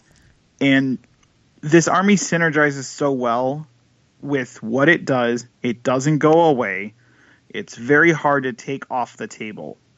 Um, and he doesn't do a lot of the things I think some people um, kind of just automatically assume to do. You have to play this army smart because it has no rend. You have to know your targets. Um, but it's just a matter of going for it, swamping one thing, um, and just keep going. But they they can get so many different places, and the thing is, when you play an army like this, when you're up against it, it doesn't go away. It doesn't die. It's very almost demoralizing just to see them keep coming and keep coming and keep coming. Right. So you get you get a little down because you're like in a zombie movie and there's just no end to them. Um, but the truth is, these guys they can get stuck up on terrain because they don't have any rend for the most part. But I think the battalions is where this army shines, and then there's um, a particular model that I've seen a lot of people use um, is the Necromancer, the most humble little bro out of the Death Grand Alliance book because of his spell, which is a mordant unit in this case, which is anything in this book except for the te- the uh, and the Zombie Dragon can pile in an attack for a second time. in the combat so phase. good. Now that does make you not flesh eater courts For allegiant, terms of the allegiance, So- which is fine. which is fine because you're going to take three units of crypt ghouls. Then yeah, you just basically can't use the flayers or the horrors as battle line. right. Which okay, And- because if you're doing the pile in with the bajillion attack thing, you're doing that with the ghouls anyway. Yeah. And when you get to do the math on, you get Black Hunger, hunger going, you get the numbers going, you get the Crypt Ghast killing something, the ghouls doing five attacks each, re-rolling ones, and then they get to do it again. Or if you hit a unit of flayers from the Dead Watch, they get to attack once in the hero phase and then twice again in the combat phase Oh, so stupid. or the abattoir with the crypt horrors where they get to reroll all failed to hits. That's two pile-ins with four attacks apiece. And the abattoir warscroll, by the way, is only sixty points. Yeah, It's less than a unit of ghouls. I or mean- no, the uh, the uh, attendance at court. Oh, the attendance at court. Okay, that's a Yeah. hundred, but still, I mean, a unit of ten crypt ghouls is a hundred. I mean, for for the extra hundred, getting to not. I mean, oh, it's so. Yeah, there's a lot, and then the necromancer is a little more flexible. He's another wizard to feed your Varghulf courtier to make him reroll everything. So that one little guy, I think, is a notable mention. Putting into a list from outside the Flesh Eater book, which is not the worst thing to do, but So- it's definitely an honorable mention for me. So here comes my question. Yeah, You got 120 ghouls on the table. 90. Let's just say only 90. yeah. Let's start with ninety. Okay, three units of 30. You've got all your extra stuff with that. I mean, that's that's 900 points right there in just ghouls. Mm-hmm. You add in all your other stuff. You got your 2,000 point army here. Um, you've only got a certain amount of time to play if you're playing matched play. Yeah. Um, what do you think of uh, some of the movement trays people have been putting together? Just sort of spaced out a bit, at least, ju- or even when I was playing against Chad, he just had them on regular movement trays, just right next to each other. He's like, "Dude, I don't care that I get a half inch. I'm not taking it. I just, I mean, well, of course, Chad had 180 uh, grots, But the concept's the same. yeah. Um, just I have no I have no problem with people using movement trays when you have horde armies and you want to Yeah. get them across quickly. Because once you get them over into the combat, then you can start moving them off the tray and piling them in like normal, and eventually the tray goes away. But uh, I remember playing a 120 zombie list against you, I believe It was against me, and I cried a lot. and it took us like forever because and I was trying to be fair with the movement phase, but eventually we were just like move up the front row and just shove everything in behind it and just it's gonna be you know it's you, you know you're you're probably not over moving like you're not measuring each model Yeah. to make sure nobody's moving too far. Oh, it was here now the front line is up here and just shove everything in behind it because it took forever. Yeah, it does take a long time, and with these guys, with some of the battalions, you can get the ghoul patrols, so you can do some smaller units. But realistically, you're going to need to do something to make this process go faster because they are very fast. So you're not reaching just a few inches in front of you; you're reaching across the table to move these things. So you have to do what works. I've seen obviously the trays. I've seen the five packs of little cluster bases. So it's just a matter of what works for you and what works for the environment that you're in. See, and I'm only Um, even bringing it up because I know there's some some. I get emails and I get messages sometimes from people who are starting to listen who are coming from 40k, Yeah. and I've actually been asking 40k players, especially people who like play orcs and stuff like that. I'm like, do you ever use a movement tray just to just to speed up being able to move? And they're all like, nope. And I was just thinking, well, they're you know, some people are coming over from this game now. Um, some people coming from other games. Some people are just purists. I've heard people who played, uh, you know, been playing Warhammer as long as I've been, you know, longer than I've been playing it. And I was like, what do you think about just throwing them up on movement trays? Like, uh, you know, it's like now that we don't have those ranked and flanked solid bases, it's like some people are are hesitant, I guess, to to bring them back and use them in any form. Man, I'm telling you, if you've got 30 or 40 ghouls, put them on something so you can just slide that thing forward. Once you get into combat, it's not going to be a deal. It's not going to be an issue because they're going to start moving and piling in and changing their form. But that initial setup, unless you're doing something weird where you're putting a box around something or you're or you're lining them up in a long string and you'd need like one long movement tray that's you know a, a, you know like a like a yardstick Yeah, that's a little cumbersome. you know, unless you're doing that. But if you're just kind of keeping them in a group, man, save your opponent and yourself some time. It's not pretty anymore.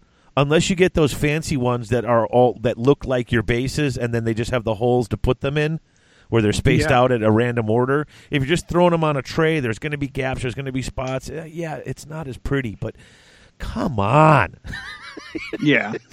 and with the nature of the game being so much where it's, you know, interacting with the terrain and being in it as opposed to moving through it, um, it's going to make a big deal in certain regards. So it may not be applicable all the time, but if you're running a unit straight down the pipe, then you do what you have to do to make that game go faster. Otherwise, if you're especially when you're like in a timed environment, Yeah. even if it's just playing at the local store and you have to finish the game before the store closes, let alone a tournament, you're going to need to do something to help yourself. Yeah, So exactly. just do what works best for you. And if you play a more elite flesh eater court with it's mostly, if not completely, like crypt horrors or something, that's fine. It's whatever works for you. Just, I think time consideration is a big deal with this kind of an army because there's a lot that happens in the hero phase.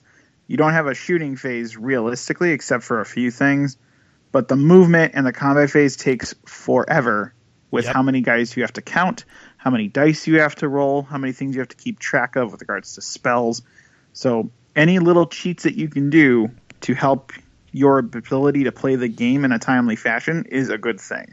Yeah, and that's that's my one bit of advice is is you know anything to speed that part up because I was embarrassed how long it was taking, and I was trying. You know, we were trying to move it quickly. Like I was even like, "Here, you can shove some of these up if you want. Help me move them." Um, I'm not worried about it because we were just trying to get them all to the back, and it was just it was stupid. It was really Yeah. stupid. Um, although I am looking forward to once I eventually get my my my Death Army rebased. I am looking forward to a game saying just bring bring all your stuff, man. I'm just going to lay it all out on the table. Let's see how this goes. Just bring it all, and let's see how much these guys can do. Because I got 120 ghouls already. I already had 120 ghouls. Oh, you had that much? Yeah, I had 120 of the of the mantic ghouls. Yeah, I only I think I only painted 100 of them. Yeah, I was just Um, counting zombies. So Oh, zombies! I had over 200, but now I'm doing. I'm not. I can't rebase those. Those have to be rebuilt. So Yeah. And that's one of the things I'm kind of waiting to see if they ever. That, this is what I was talking about earlier. I was like freaking out. Is I want more books for this. Like this For is death in general, yeah. yeah. Well, I mean, let's. I mean, now some of these little breakdowns. I mean, I don't know. I look at the general's handbook, and I look at the breakdown that they've just listed here, and I know it's in the regular death thing too. But you know, you got you know um, the soul blights and the night haunts, and it breaks it down. Flesh eater courts is the only one that's kind of big, and, and it's- half Yeah. of that is because it's all the warscrolls in it. But a lot of this stuff seems thin. I want to see more books with more uh, with with, with a a bunch of these units together. Um, and if the unit, if if the things they've designed are too small, then put out a death battle tome, and just break up, break it up that way. It's, I mean, better than the one they've got now, but more like, you know, with with these sort of with the with the stuff that they've done for the ghouls. Do it with the zombies and the skeletons and stuff. That would, oh, I really Yeah, want to see. They would. They would probably have to do new zombie kits, which they should do anyway, because those things are like Scooby Doo, like Old Man Winter style Oh. zombies. with the power And- fists and the big heads. They're just they're awful. I mean, uh, they're the oldest kid out there. I think now. I don't think there's an older kid out there that they sell anymore. No, because anything that was on the skeleton horse is gone. Yep. Um, so no, I think that is the oldest kit still standing, except maybe like the fell bats or the bat swarms, because those things are terrible. Um, I actually I my mean- bat swarm I got from Reap from Reaper, and it's a it's basically it's it's a little gravestone with tons of little bats, like all just a like literally a swarm of little bats. It looks actually Yeah. really cool. It's like, oh, I like that. That looks nice. So As opposed to the Castlevania bats they have right now. that, that are all like leaning sideways and flopping at flapping at you. And they're all Yeah. they all got a slightly different size stick underneath them, so that they. I, I expect them to start going straight up and down and like playing music like a pipe organ. Boop, beep, beep, beep, beep, beep, boop, beep, beep, yeah, and then eventually one of them shoots a fireball at you, and the uh, na na na na na na na na na na or whatever it is for the boss fight for Castlevania. I played a lot of Castlevania as a kid. I'm sorry. I used to play a lot of Castlevania as well. Ah, oh goodness. Uh, but Yeah. uh, yeah, this. I mean, this. This is. I loved it. I loved this book. I really did. I'm. I'm so glad we decided to to cover it again. I'm glad that our our producers, our associate producers, during our our our quarterly little meeting, uh, were were wanting to hear this one.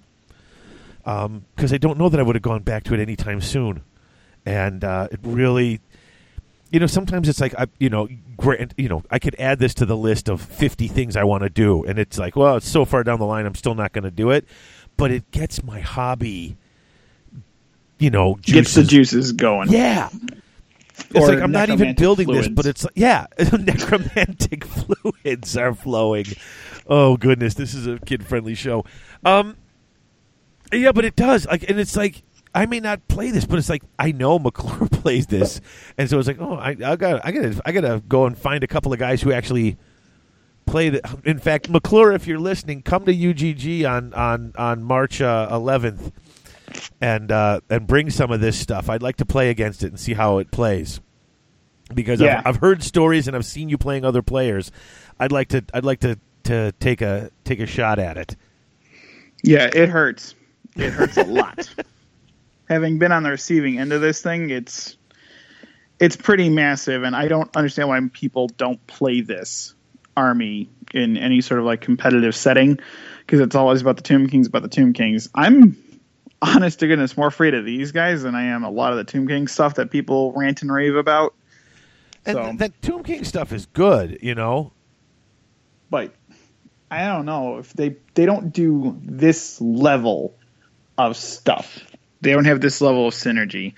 No, they're just good. But now that the points changes are, or at least the possible points changes are going through, Yeah, they're not And- gonna they're not gonna do that anyway. So I don't know. I mean, like for me, this battle tome is really what kind of turned battle tomes around.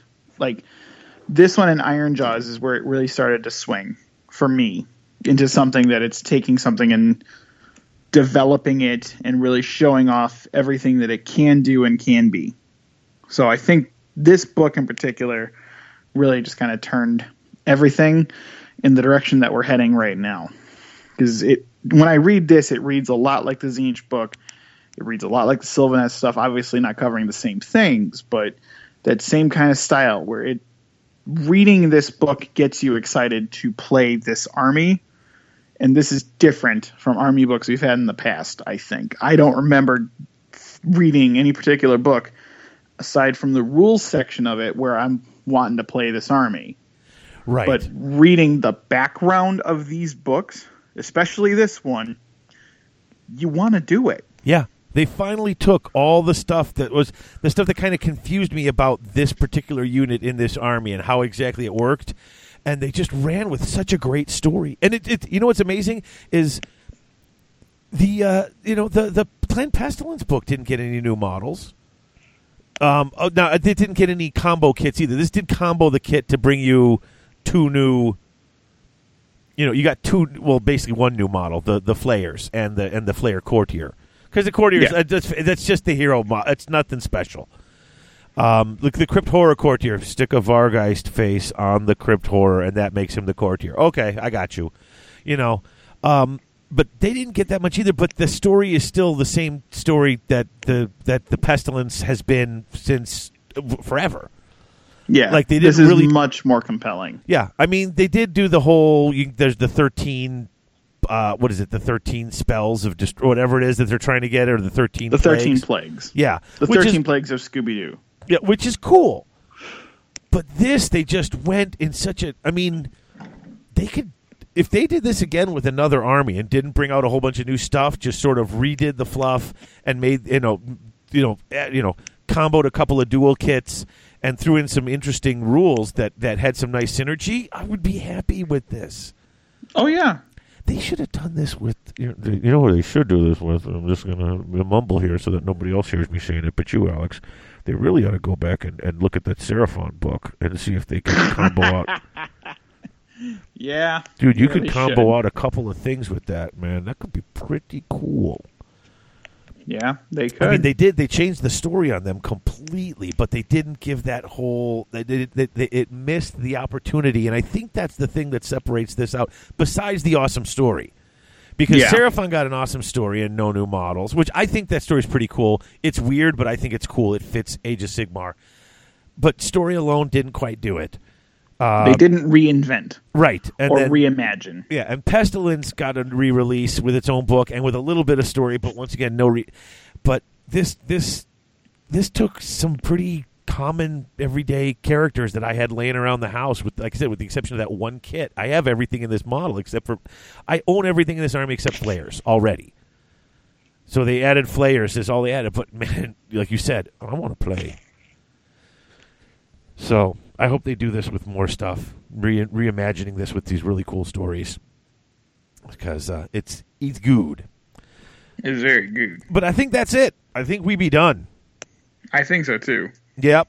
So, um, before we go, uh, remind everybody first of all, the Free Buddhist Network is where you can hear After Ullanor. They are catching up to us. We've got the 11th book.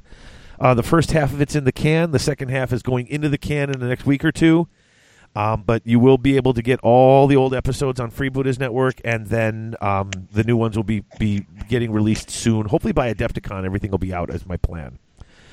Um, and you can find me and Greg on the Free Buddhist forums talking about the episodes once all the episodes get caught up. Uh, other than that, we still haven't heard from our contest winner from last week, and I don't have his name written down here, but for the music uh, prize, and uh, we might actually be getting some even more new music. Uh, a friend of the show contacted us. He's, his friend has a band, and um, they've got some cool music that they were putting together, and it looks like uh, they might be just allowing us to use their stuff, which if that happens, cool because um, I really like the stuff that was done for us. But uh, you know, hey, more variety is always cool. And I've got Oh, yeah. prizes to give away, so find me music, guys, and you can get prizes. Uh, free music, that is. Uh, what else? And uh, oh, and don't forget uh, once again. Uh, Patreon, if you want to help the show, and uh, it seems like every episode somebody, uh, you know, jumps on uh, we would really appreciate it. Any anything that you want to you know donate or help out the show with is greatly appreciated. I do want to say uh, give a quick shout out to our uh, some some new patrons. Uh, Clint Mallet just joined up uh, as a patron. Um, Clint. yep. Uh, Joshua Towes joined in as a patron. Colin Miller joined in as a patron. Uh, Sean Robottom uh, Daniel Jolson. Um, the, if I missed anybody who recently joined in, I apologize. I'm looking down the list. This looks like everybody who just joined. Uh, and I want to thank you all for becoming Patreon patrons. You guys are the reason that we're getting to do cool stuff. And um, we had a. I told you my my old computer just about died, and thank God I had backed. We have everything else backed up on a hard drive, or I would have lost all the old shows. Um, but we got a new computer. But the problem is, I'm trying to get everything going to get this YouTube video. I've got two YouTube videos filmed. I just got to figure out get them edited and get them up. So that stuff's going to be coming out soon too, and that's all thanks to the patrons. And um, Alex, you and I, we well, we fixed one of the stupid sound problems I've been having today. We figured that out on a complete fluke, and um, it looks like we're pretty close. I'm hoping by spring break, uh, which is the end of next month, we are going to be live. And I'm hoping sooner, but it looks like I've got everything figured out. I'm not tech savvy, folks. This is the problem. And Daniel's working, and he finally finished college and got a real job. And now it's like, oh, he's busy. So I'm figuring all this stuff out myself. So if it's taking me a while to get live, we are going to get live. I am excited about going live. Um, And you guys will join us on that journey as well. But I think that's enough for the chit chatting and the plugs and the things you should do. Um, oh, somebody bought a hoodie. Thank you, whoever that was. Can you, I, I got an email. It's like something was sold, and I clicked on it. It was like a hoodie. I'm like, man, someone bought the hoodie. That's awesome. So thank you, whoever decided to buy that hoodie. Um, Yeah. We only get like two, three bucks for anything that sells on the on the Zazzle site, but it's just cool that people are wearing our stuff. Um, I'll have to talk to you after the show. I'm thinking we might have to do one of those things where once we get some money together, take pre-orders from people Yeah. and just get, get a new merch. and get a real good discount and get it get the show logos up there and sell the shirts for super cheap because they are expensive when you buy them individually on those those print you know print on demand sites. Absolutely. So maybe we'll get some out because I know Chris Tomlin does that stuff. He throws out all those awesome shirts and stuff like that. So we have to take a page from his book. Um, Mm-hmm. Yeah, I mean, heck, I uh, I, I outlasted him uh, drinking that that uh, Saturday night or Friday night at uh, at uh, Wapaka. So uh, now I'm gonna outdo him on shirts too. I'm gonna I'm gonna be I'm gonna become the new Chris Tomlin, literally. Oh boy.